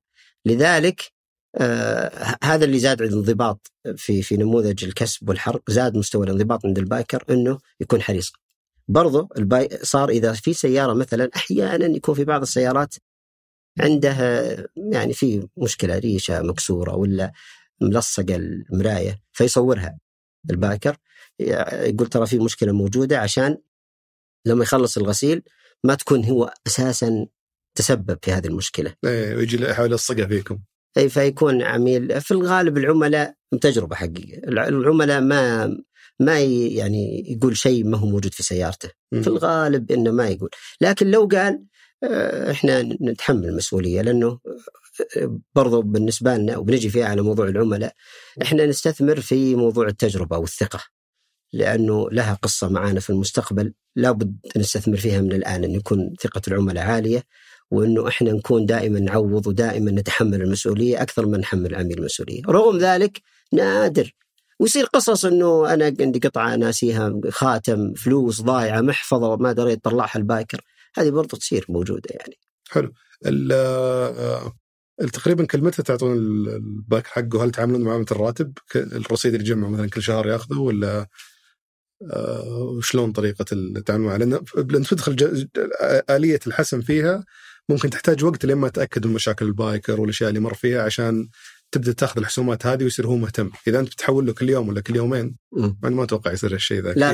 لا. لا مم. فممكن يقول أقدر أفلت بكم غلطة كذا وتمشي عادي إذا أنت تحوله كل شهر يقول لا والله مهتم نحافظ على رصيدي لما يوصل نهاية الشهر فإذا أقدر أعرف كم تقريبا كل متى هل هي كل شهر كل أسبوعين تقريبا إحنا برضو هذه آه، كنا نبحث إيش في التجربة الموجودة في التطبيقات. لقينا أكثر التطبيقات كل أسبوعين. مم. كل أسبوعين يحولون العمولات. وبرضو العميل آه، يرد بسرعة. يعني هو بي- بيركب سيارته بعد ساعة ساعتين وبيشوف السيارة. فأكثر ملاحظة ممكن تجي يمكن يمكن تقريبا 24 ساعة. يعني يعني ما يجيكم واحد بعد كم يوم يقول في شيء ناقص وشكله اللي غسل قبل قبل أسبوع ولا؟ يعني نادر تيجي حالات بس نادر. في الغالب في الغالب إنه بعد الخدمة على طول. مم. أو بعدها ب 24 ساعة يبلغ يقول أنا عندي مشكلة و... و... وبرضه كمان موجود الحرق يعني في الحساب حتى لو أخذ العمولة. إيه. آه، اللي بعدها. جميل. كيف تعامل على فكرة على موضوع رفع الكفاءة أو التعامل مع العمال كيف تع- تتعامل مع موضوع ال- ال- الناس اللي يجون يطلبون غسيل سيارة بعدين يقول طب في إخوياي ثلاثة هنا يبغون يغسلون سياراتهم بعد. آه كنا نسويها للامانه بسويتر قبل إيه. صاروا العمال العمال يرفضون فوش المشكلة اللي واجهتوها في الموضوع هذا؟ زمان المشكلة كل ما لها تنحل م. آه تنحل طبعا قانون نظاما يعني في في البلد وهذا من ال... صراحة من البيئة التشريعية اللي قاعدة تتحسن أصلا في في السوق إنه آه الآن ال- ال- ال- شو اسمه ال- الحساب عن طريق عن طريق آه، Apple Pay. Apple Pay و STC Pay وغيرها من التطبيقات خلت دوران الكاش قليل صح. فصار ال- يعني أول شيء صعب إنه إنه يعني مقدم الخدمة ياخذ مقابل كاش هذا واحد. الأمر الثاني إنه آه، في رقابة على في رقابة على تنقل ال biker. آه، فلو تنقل في في المكان آه، جلس في المكان أكثر من الوقت المسموح له آه، يعتبر إشارة حمراء على طول يحرق. okay إذا فهم مصلحته يقفل طلب ويمشي مصلحته يقفل ويمشي. آه برضو كمان ال- ال- اللي وصلنا له إلى الآن آه، خلق الانضباط الذاتي هذا خلى ال biker يقول أنا ليش أسيء سمعتي مع الشركة؟ لأنه لو لا سمح الله سوى سلوك زي هذا ممكن يجي له حرق كبير. مم. لأنه هذا يصير ما يسوى المبلغ اللي طلعه ما ما ما يسوى. فيقول أنا ما ما أبغى اشوه سمعتي. مم. لأنه نهاية الشهر وعنده مكافأة كل بايكر يأخذها. فإذا صار في خطأ زي هذا ممكن يحرم مكافأة فترة طويلة. مم. فيقول ليش انكشف؟ خليني أنا أصير محترم. فالنظام خلق الانضباط. خلى السلوك هذا مش موجود. فبدأ يقل. كثير فترة بس السلوك هذا موجود لسبب إنه وهذا ما ما أتكلم عن سوتر بس أتكلم عن حتى عدة شركات ثانية وعدة خدمات تعاني منه إنه في الغسيل بالذات ما تقدرون توفرون خدمة ال- الغسيل حسب الطلب. يعني اتعتوها في تويتر مثلا آه، في تويتر عفوا في تويتر سوري. أتوقع أتوقع سمعتها كثير ذي. اي والله زين يعني تويتر اتعتوها في سويتر بس ما ما حد يجي. دائما أغسل أحاول أغسل أغسل ما حد يجي. فوش التحدي القائم في موضوع آه، الغسيل ال on demand أو آه، على الطلب. خاصة إنكم ما شاء الله وصلتوا لمستوى كفاءة عالي عندكم في التشغيل فوش اللي يمنع إنك تقدر تعطي السواق طلب الحين؟ تقريبا الآن بسويتر سلوك العميل هو يأثر في الموضوع أصلا. بس إحنا مثلا تصحى الصباح عندك 2700 موعد. في الغالب اليوم بتحصل. تنفذون 2700 طلب في اليوم. ال 2700 طلب أول ما تصحى 2700 طلب. في اليوم الغالب الآن العميل يعني يلقى بسويتر. يعني أتوقع إنه وهذا شيء إحنا كنا نحلم فيه زمان إنك on demand تحصل. مم. كان ال on demand ساعة ساعة واحدة فقط. الباقي schedule آه، مجدول. يعني طلب المباشر والمجدول. فكان ال on demand المباشر آه، ساعة. بعدين زودناه إلى عشر ساعات. فممكن تحصل موعد بعد ساعة موعد بعد ساعتين. موعد بعد ثلاث ساعات وبالنسبه للعميل هذا غير مجدول موعد غير مجدول. لكن الغريب إنه عقب ما فتحنا ال- ال- الجدول العمل ال on demand لقينا إن العملاء يحبوا يحبون المجدول. يعني في الغالب خدمة غسيل السيارة آه، مو بزي الأكل مو بزي التاكسي. أنا أنا بمشي أنا ما أدري متى بمشي. أنا سيارتي بغسلها أنا موجود في البيت الوقت الفلاني أو في العمل الوقت الفلاني أو بتابع مباراة أو بصير. فيجدول الخدمة. فلما فتحنا لا زال إلى الآن عندنا تقريبا آه 50% آه يحبون جدوله. ما ما يبون on demand يبي جدول رغم إنه موجود ال on demand فتقدر تقول سويتر إنها on demand يعني تقريبا الآن on demand 50% قاعدين يطلبونها بشكل فوري 50% فوري. آه و50% مجدول. إحنا نبي ال- ال- الفوري يصير 100% يعني ما عاد نبي مجدول. مو ما عاد نبي أقصد إنه خلاص الخدمة متوفرة on demand ليش تطلبها مجدول؟ رغم ذلك العميل يبغى يبغى الجدول. أنا ترى من اللي يجدولون يعني. أي فهو سلوك ترى موجود عند العملاء. يعني أنا جدول احب خلاص إني أضمن من يوم الأربعاء يوم السبت مثلا الظهر خلاص بيجي يغسل السيارة وينتهي الموضوع حتى ممكن أكون نايم أنا أرد عليه أقول لي هذه سيارتي اغسلها بس. وأفتح له إياها من من فوق وخلاص أسويها آه، فالآن المفروض إنكم on demand أو حسب الطلب متوفر تفاصيل السيارة ليش؟ ليش تطلبون من العميل يحط تفاصيل السيارة في الطلبات؟ هل لها آه، هدف بالنهاية ال- السواق اللي بيجي هو هو سواء بيغسل سواء كان بيغسل أكسنت ولا بي إم ولا مرسيدس. مي فارقة معه فوش سبب طلبكم لتفاصيل السيارات؟ آه، من ناحية العملاء آه، بعد ما بدينا يعني في تجربة العميل زادت تجربة العميل معنا أو إن إحنا خدمنا يمكن تقريبا الآن أكثر من نص مليون خدمة أعطتنا تجارب كثيرة عن العملاء بعض العملاء يبغى biker يجي دائما. يقول أنا سيارتي nano ceramic أبغى ال biker الفلاني يجيني وهذا يعطينا يعني خيارات لما نبني الباقات عشان كذا إحنا تأخرنا في بناء الباقات. تقدر تبني باقة برونزي ذهبي فضي وباقه صفراء خضراء حمراء لكن إحنا نبغى نبني باقات بناء على تجربة العميل أو توقع العميل. فبعض العملاء يبغى biker معين بخبرات معينة ويعرف يتعامل مع سيارة nano ceramic سيارة جلد سيارة قماش سيارة تسلا كهرباء سيارة هايجن سيارة أوتوماتيك فيها كثير مرة زي بي إم مرسيدس. ف هذه اللي خلانا نهتم كثير بالتفاصيل عشان نحضر كيف ممكن نعد الباقات حقت آه، حقت ال- اليوم. أنتم عندكم باقتين واحدة اسمها كوفيد اللي هي الأساسية. هذه خدمة. بس ما في هذه أرخص واحدة. هذه الخدمة هي خدمات كوفيد و plus. م. آه وفي ثلاث خدمات إضافية. وش سر ارتفاع السعر الفترة ال- أو خلينا نقول خلال سنة أو سنة وشوي؟ كانت 37 مثل ما ذكرت؟ 39 إلى 49 اي فوش سر ارتفاع الخدمة؟ أفترض في طلبات أكثر فصرتوا أكثر كفاءة في التشغيل م. في مجال إنكم تخفضون وش اللي خلاكم تزيدون؟ تقريبا تقريبا التكاليف التشغيلية يعني آه، هي 10 ريال بس م. التكاليف التشغيلية هي اللي أثرت في السعر آه، دخلت علينا الضريبة الضريبة تأثر على سلوك الشراء كامل وتكاليف البيع التكاليف المعيشية كلها م. وتكاليف مشترى المواد الأولية ف... فهي تقريبا التكاليف هي اللي غيرت في ال- في السعر. بس التكلفة تحطونها هي تشمل الضريبة ولا تضيفون عليها الضريبة لاحقا؟ هذه لا نضيف عليها الضريبة. إي ف يعني ما في النهاية أنت بتحاسب الضريبة كذا ولا كذا ف تك... تكلفة تشغيلية تكلفة البيع المواد.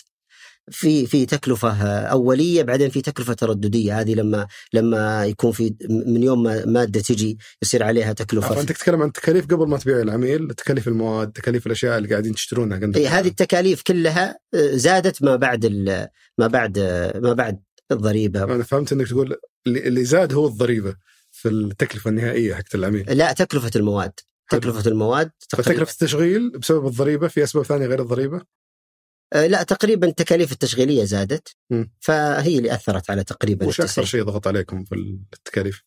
أو لاحظت ارتفاع مع الوقت آه، التكلفة المعيشية مم. زادت للعمالة؟ آه، التنظيم الجديد للمساكن اللي هو جدا ممتاز هذا غير كثير لأن الآن صارت المساكن العمالية منظمة وصارت غالية جدا أو غالية شوي مو جدا إن شاء الله آه، وصارت مرتبة آه، التشريعات الجديدة حقت التنقل آه، برضو كمان زادت من رسوم. آه، تتبعون مين كت- كتنظيم أو كتشريع؟ آه، تشريع هو هو تشريع خلى مواقع معينة مسموحة للمساكن. فقط. آه بس مين ينظم الدبابات؟ النقل ولا آه الاتصالات؟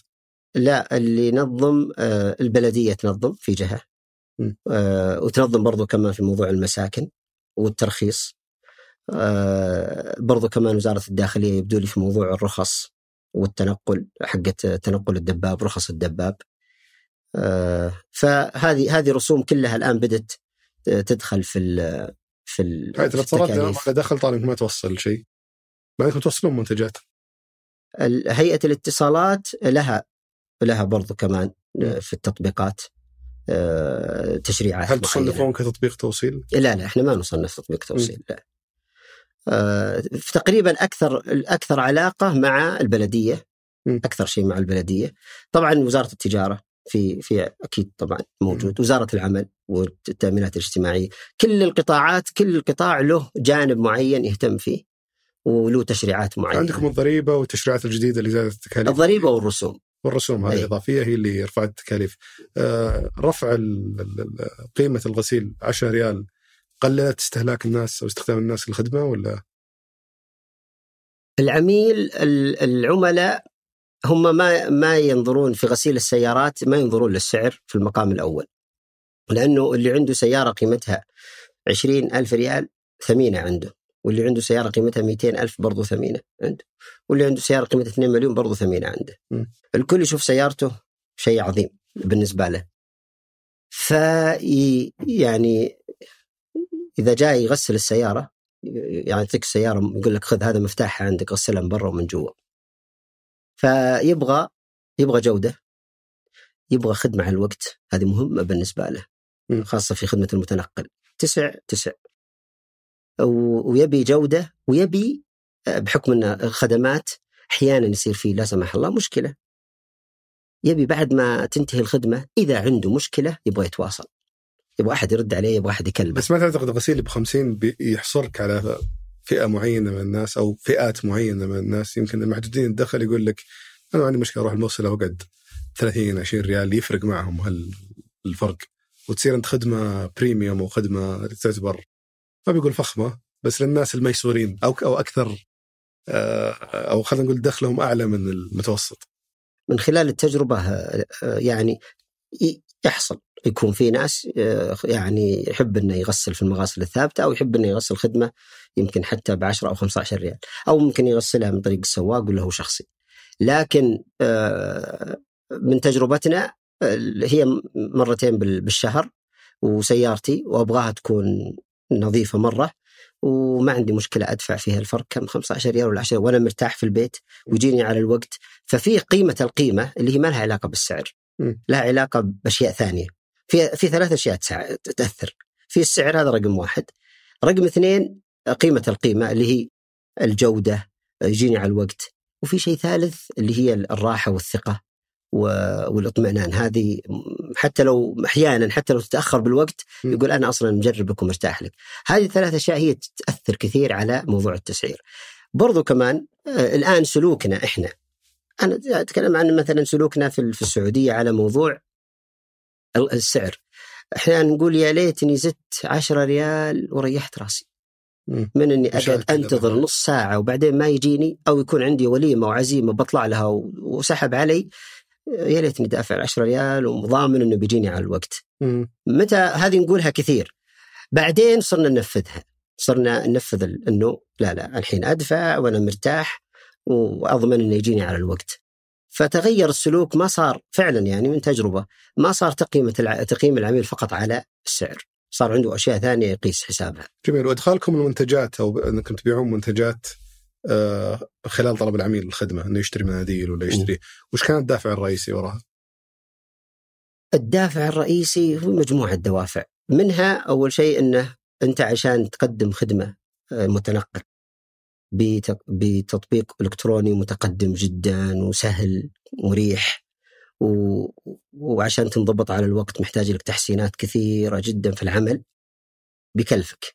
م. يعني إحنا مثلا ممكن ندفع بالسنة على التحسينات التطبيق يمكن مليون وكسر. آه، هذه تكلفة. فما تقدر تحملها كلها على العميل. ما تقدر تقول والله أنا الخدمة 75 ريال. لازم تبحث عن حلول. هذه الحلول تدخل منتجات ما يطلبها الجميع.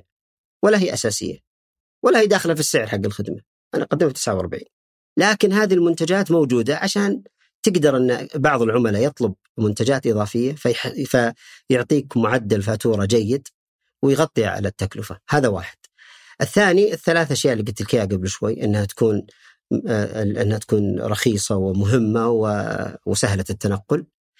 و- وأمر ثالث إنها مهمة هذه للعميل. يعني في طلب على آه، تغليف الأرضيات وفي طلب على الفواحة. والمنديل هذا الطلب كبير جدا لأنه إحنا لما بحثنا عن المنديل لقيناها تجي من الصين. أو من غير الصين. مسوين المنديل الأسطواني ذا اللي يدخل من مكان الكواب. المنديل الأسطواني يدخل مكان الكوب، هذا لما بحثنا لقيناه يجي من الصين وأسعاره كانت غالية. يعني تشتري package الحبة يمكن ب 15 ريال ب 13 ريال لكن لازم package ومع الشحن توصل الحبة عليك ب 25 30 ريال. حلو. وتاخذ مدة لين توصل أسبوعين ثلاث أسابيع لأن كلها تجي من تطبيقات متاجر أونلاين. إحنا قلنا نبي نصنعها محلي. فيها كمان تعزيز المحتوى المحلي لأنه كل شيء محلي، الأسطوانة من من هنا، التغليف وال branding والمناديل والمصنع كله بالسعودية. حلو. وصنع بالسعودية مكتوب عليه لصالح شركة سويتر. فقلنا نبي نصنع هنا ونبيعه بسعر رمزي لل... هذا برضو كمان له فئة كبيرة يحبونه ومطلوب كلنا تعرف المنديل أزمة أصلا من زمان مم. منديل تلقاه مقطوط بالسياره قدام ورا ما تدري وين يروح إن نجيب منديل أبو كيس علشان ما ينعدم صح. آه، لكن الآن خلاص عقب منديل السويتر هذا صار يعني تقريبا تقريبا يمكن أكثر من النص من طلبات العملاء يختارون خدمات إضافية هو جميل لأنه- انه هامش حتكون عالية الأشياء اللي تبيعونها هذه وتزيد الدخل أتوقع. إيه، ولا هي إلزامية على العميل أكيد يعني إيه. أي ولا الزام هذه حسنت في آه، في الفاتورة وكمان خلتنا إحنا نلتزم بتقديم الخدمة وجودة وسعر آه، واتصور تزيد تكرار طلب العملاء عندكم. على الأقل يعني أثرت علي اللي تعرف اللي أجي ناظر السيارة أقول يبي لي أغسل؟ بعدين يقول يا أخي ناقص منديل ورا بس ما حج قضى حاجة. إيه، صحيح. أغسل وأخذ منديل ونروح. إيش قاعد اسوق لكم الحين؟ إيه، أحتاج آه، نسبة كسب. إيه. آه، طيب ودي أتكلم عن نقطة برضو على موضوع ال- آه، تعاونكم مع ال- آه، الشركات أو عملكم مع شركات ال B2B حسب علمي أحد الأشياء المثيرة جدا للاهتمام اللي سمعت عنها أو على الأقل أنت قلت لي عليها اللي هي عملكم مع شركة إيكار إي. اللي هي شركة تأجير سيارات اللي إن شاء الله يوم من الأيام نستضيفهم هنا. آه، شركة تاجر سيارات الناس من خلال تطبيقات. تلقى سيارتها في الشارع تروح تفتح السيارة تفتح صح. ال- السيارة من خلال تطبيق و- وتستأجرها. فالسؤال هو وش نوع ال- ال- التعاون اللي بينكم؟ أنا اللي عرفت أنه في حتى جانب تقني في التعاون اللي صاير بينكم. فلو تشرح بشكل سريع كيف نموذج العمل وطريقة ال- طريقة عملكم مع بعض. إيكار بدوا معانا تقريبا 100 سيارة. كان عندهم 100 سيارة أول ما بدوا والحين طبعا ما شاء الله تجاوزوا الألف مم. وأكثر الله يزيدهم يا رب. آه، هم هم بدأوا بحكم إن هم عندهم أسطول كبير ومنتشر في الرياض كلها. بحثوا عن تطبيق موجود في كل الرياض وجربوا معانا. حقيقه هم جربوا معانا أول تجربة قالوا إحنا ما ندري كيف نقدر نشتغل معاكم هل أنتم بتلتزمون؟ لأن إحنا العميل ينزل السيارة بعدين يجي عميل بعده ياخذ السيارة فإحنا في هذا الوقت نبغى نخدم. هم يبغون ينظفون بعد كل استئجار؟ لا هم عندهم برضو نظام معين. مم. عندهم نظام معين في الغسول كل كل كم عدد استخدام لازم تغسل السيارة بشكل كامل. لازم تغسل السيارة بشكل كامل لأنهم استخدام برضه مش طويل. استخدام بالدقيقة أحيانا ساعة ساعتين ثلاثة وعندهم عقود أطول. ما يسوى تجي تغسل كل شيء من جوا. إي فما السيارة ما مداها يعني تتوسخ. مم. فبدأوا قالوا نبغى نجرب الالتزام والخدمة كمان. فبدوا معانا ب 100 سيارة. بعدين آه العمل معاهم صار سلس. كان أول شيء آه تقريبا آه بين شكلنا فريقين. فريق من سويتر وفريق منهم عشان يتابع العملية. وزاد عدد السيارات 200 300 400 500 600 وكل سيارة يغسلون ثلاثة أربع خمس مرات بالشهر. فالآن صار عندهم تقريبا تجاوزوا إن شاء الله الألف سيارة. و... والعمل معاهم طبعا اللي خلى العقود تستمر بينه وبين إيكار هو أنه الفريق اللي تشكل. هذا أول شيء. صار في فريق مشترك بين الطرفين. وكمان آه، مستوى التزام عالي. إحنا عندنا هذا يمكن برضو كمان في في جامعة من الجامعات أول ما بدينا طلبوا سويتر بعدين بعد ستة شهور قالوا إحنا نعتذر لقينا سعر أرخص. فقلنا ما في مشكلة. إحنا العقود إذا أنت بتسوي عقد اليوم إذا بتسوي عقد مع سويتر بعقد أو بدون عقد إحنا بنشتغل. يعني هذا شيء بعضهم يبغى يسوي عقد. لأنك لو اتصلت علينا وقلت ترى بكرة ما أبغى أشتغل معكم إحنا أساسا آه، ما في فرق أصلا بين عميل شركة أو عميل فرد الطلب المباشر. آه، نظام الخدمة واحد. اللهم إن هذا تعاقد وهذا يطلب مرة واحدة فما بيفرق معنا البايكرين اللي كانوا يروحون يقدمون الخدمة عندك على طول ينزلون في الآب يسحبون من الطلبات اللي موجودة. فبعد ثمانية شهور رجع اتصل مرة ثانية قال أنا معلش نبغاكم ترجعون. قلنا طيب نبي نسألك. ليش تبينا نرجع؟ يوم رحنا كان السعر. الحين وش صار رفعوا السعر؟ قال لا والله لكن آه، التزام. إحنا نبغى التزام وإحنا ما شفنا منكم إلا فنقول لهم إن إحنا الالتزام ما هو ما هو واحد من مبادئنا أساسا. التزام أنت لما تقدم الخدمة أنت لازم تقدم الخدمة. تبغى الساعة 9 تجيك الساعة 9 بس أنا ودي أذكر يعني أذكر نقطة يمكن ذكرت لي سابقا في إيكار اللي هو التكامل التقني بينكم. التكامل التقني بدينا م. الآن إحنا معاهم بدينا آه طبعا هو إيكار إحنا عندنا 52 جهة 52 جهة نعمل معهم بأكثر من طريقة إيكار نعمل معهم بهذا النظام في جهات هم يفتحوا لكم السيارة اذا وصلتوا لها ولا أنتم تفتحونها من خلال لا, لا هذا هذا جزء من التكامل التقني بيننا وبينهم. إنه بيصير ال biker يقدر يفتح سي أي سيارة من سيارات إيكار عشان ينظفها من جوا. آه ممكن. ممكن بالمستقبل تصل لها أجل اليوم كيف يفتحوا السيارات؟ الآن إحنا نتواصل معهم. آه أفتح السيارة ذي بنغسلها هم عندهم لا ما يحتاج يقول يفتح. هو يعرف إنه ال biker رايح ذاك المكان. لأنه هو رابط يعرف انه ال biker متجه. أول ما يوصل ال biker يفتح له السيارة. أول ما يخلص يقفل له. okay. تقريبا إيه. جميل. آه وفي فيه آه الجهات الباقية كلهم آه طرق طرق مختلفة. بعضهم عنده يوميا آه عشر سيارات. بعضهم عنده كل شهر كل أسبوع 15 آه بعضهم عقود للموظفين. يعني مثلا تشوف برامج الولاء الداخلية هذه جهات كثير. عندها 10000 سيارة عنده 300 سيارة. هذه موجودة. بس إحنا حتى لو كانت 100 عقد أو 100 جهة نظام عملنا إلى الآن مبني على على الخدمة واحدة. وإذا أنت تبغى تطلب عن طريق اتصال تحدد الشيء اللي تبغاه ونخدم. تبغى عن طريق الآب برضو بس الآب ما هو نفس الآب حق العملاء الأفراد ما يفرق. هو نفس الآب حق العملاء الأفراد. فأنتم تخدمون الآن قطاع الأعمال بنفس الأسعار ونفس الخدمات اللي يخدمون فيها قطاع الأفراد. بنفس ما يفرق ابدا قطاع الخدمة. مثل ما تقول تقريبا زي زي يو بي إس الشحن. م. لما تجي أنت فرد تعطيهم طرد أو شركة أو الحكومة هم معيار الشحن والاستقبال والتوصيل واحد. بس إذا جاء قال لك أنا والله أبغى كل أسبوع تيجي تسوي لي 10 سيارات مثلا. ما, ما عندكم أنتم جدولة متكررة. فهذا يكون عن طريق الاتصال. ينسق معكم إنه آه هذا الشيء اللي أبغاه وتنفذوا لي أنتم. آه إذا كان نعم زي كذا ممكن إنه إذا كان ثابت نحط له مدير اتصال. م. مدير اتصال هذا ممكن ياخذ 10 جهات 15 شلون تحاسبونه بعدين؟ تحويل بنكي وكذا ولا؟ إي يصدر له فاتورة. و... ويعمل تحويل بنكي وش نوع الشركات هذه تتعامل معكم غير موضوع ولاء الولاء حق الموظفين؟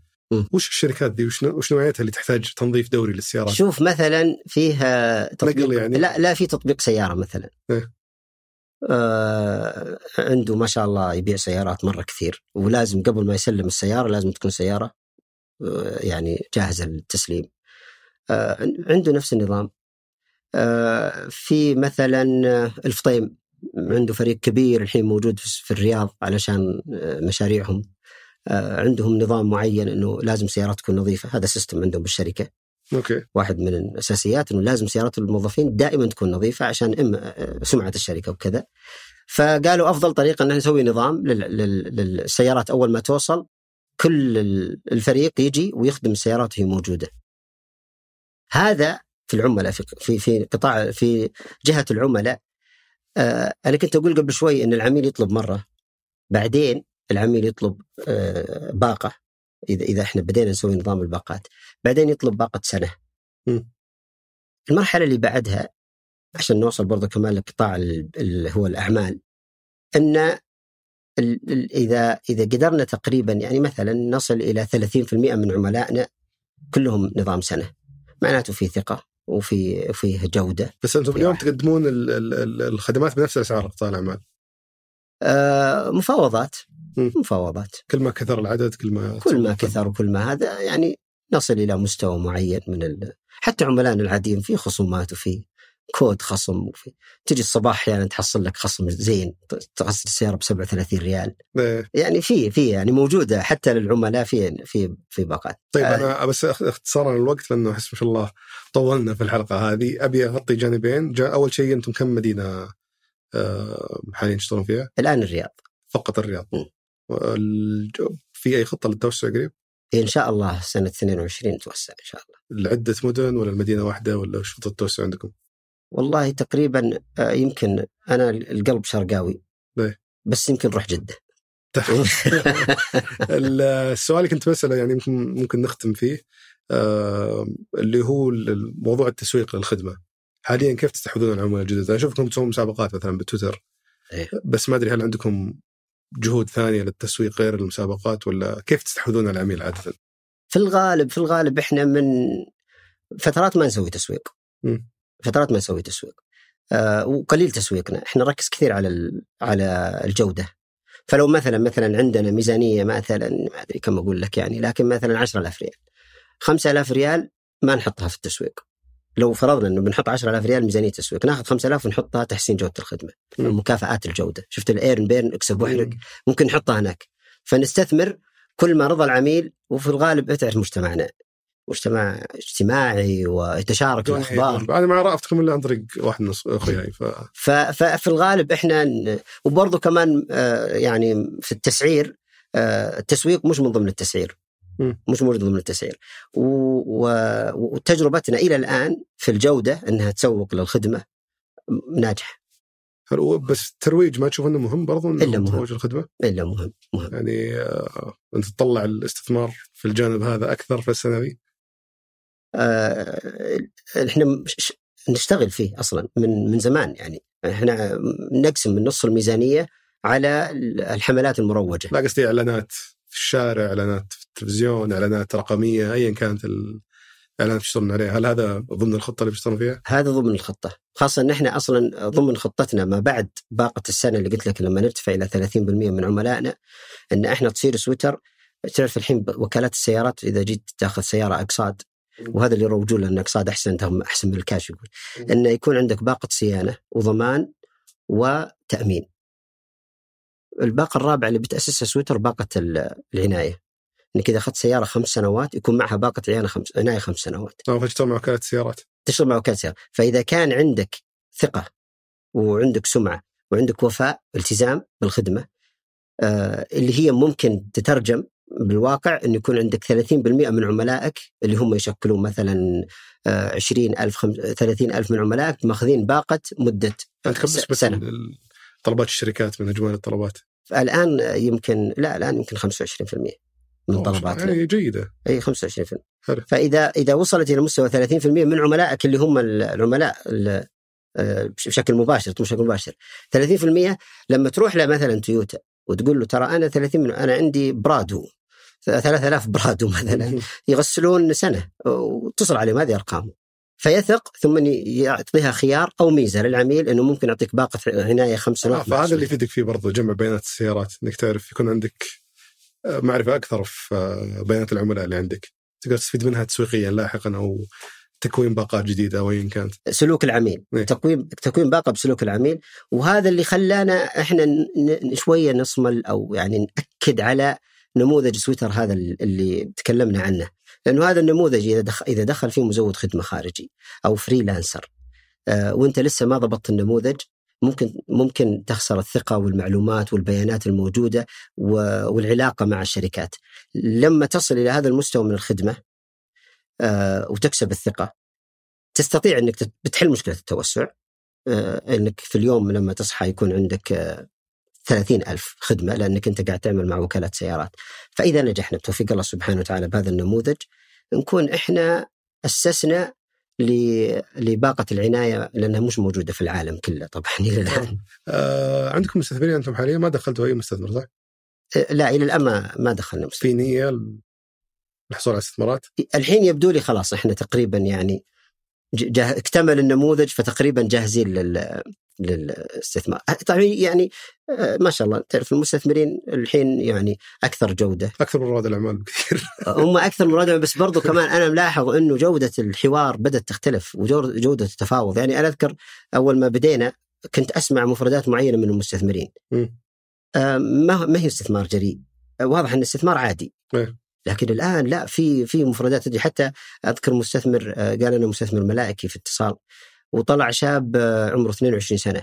لكن عنده كمية معلومات ومعرفة. أقول يا ليتني أعرف ليت الثقافة هذه موجودة لما أول ما بديت في التجارة لما في المطاعم. لأنه فكره ممتازه أنا أذكر واحد كان يقول أنا عندي شريك هذا عام 2006 يقول أنا عندي شريك.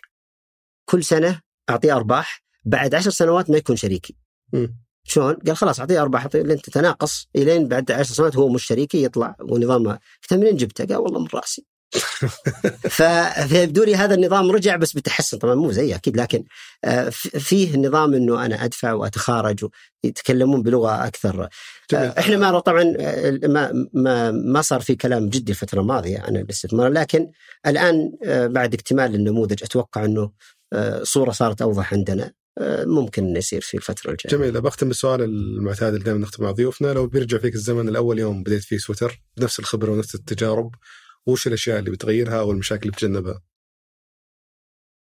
المشاكل اللي بتجنبها آه والله كثير المشاكل اللي بتجنبها لأنه اخطينا إحنا كثير و آه المشاكل اللي بتجنبها آه ممكن الفريق التقني يعني آه أول شيء آه هذه المشاكل اللي بتجنبها آه أشياء ثانية يبدو لي إنه أشياء تراكمية طورتوها مع الوقت. اشياء أشياء طورناها. أحيانا الخطأ يعني زين يعني مثلا آه، إحنا لما كنا آه، مصرين على نموذج العمل هذا وما سمحنا لأنفسنا نطلع برا بخارج هذا استفدنا لاحظنا الآن ثمرته خاصه؟ ما طلعنا في خدمات إضافية في طلعنا لفل التلميع أو الخدمات أو آه، تعبئة البنزين أو كذا. بقينا على هذا النموذج. آه، تحملنا تكلفته يعني. كان عليه تكلفة علينا الفترة الماضية عشان ينجح النموذج. آه، فلو سمحنا لأنفسنا أن ننحرف على المسار شوي. يمكن نندم لو كنتوا أكثر مرونة يعني. لو كنا أكثر مرونة. فهي أخطاء مو أخطاء يعني اجتهادات وآراء وحلوة صراحة بخطأها بصوابها. آه، ولو سوينا حلقة عن الأخطاء يمكن تطلع أطول من هذه. جميل طبيعي. الله يعطيك العافية أخوي إبراهيم. استمتعت بصداقتك وطولنا على المستمعين شوي لكن والله ما شاء الله كل أنت قاعد تبحث وتسأل إي مهتم شخصيا صراحة في آه، يعني بشكل كبير في نموذج العمل حقكم. بما أنكم بديتوا شيء جدا مميز وما كان يعني في نقاش كثير عنه في آه، يعني بين الناس عن تفاصيله وعن كيف تشتغلون. فشكرا لك إنك شاركتنا اليوم كل هالتفاصيل. الله ولنا لقاءات أخرى إن شاء الله مستقبلا. الله يبارك فيك. شكرا. شكرا. ما قصرت. هذا كان بالنسبة لحلقة اليوم. شكرا لمتابعتك الحلقة. إذا عجبتك أتمنى تدعمنا بالنشر والتقييم في اي تونز وإذا عندك ملاحظات يا تشاركني إياها على حسابي في تويتر @دبيان أو إيميل البرنامج سوالف dot com شكرا لفريق سوالف business في الإنتاج في هذا القصير في التصوير ياسر ألغانم وعبد الرحمن الحلان. في التحرير عدي عيسى وفي هندسة الصوت محمد الحسن. شكرا للراعي الرسمي مصرف الراجحي. كان هذا سوالف business أحد منتجات شركة ثمانية للنشر والتوزيع.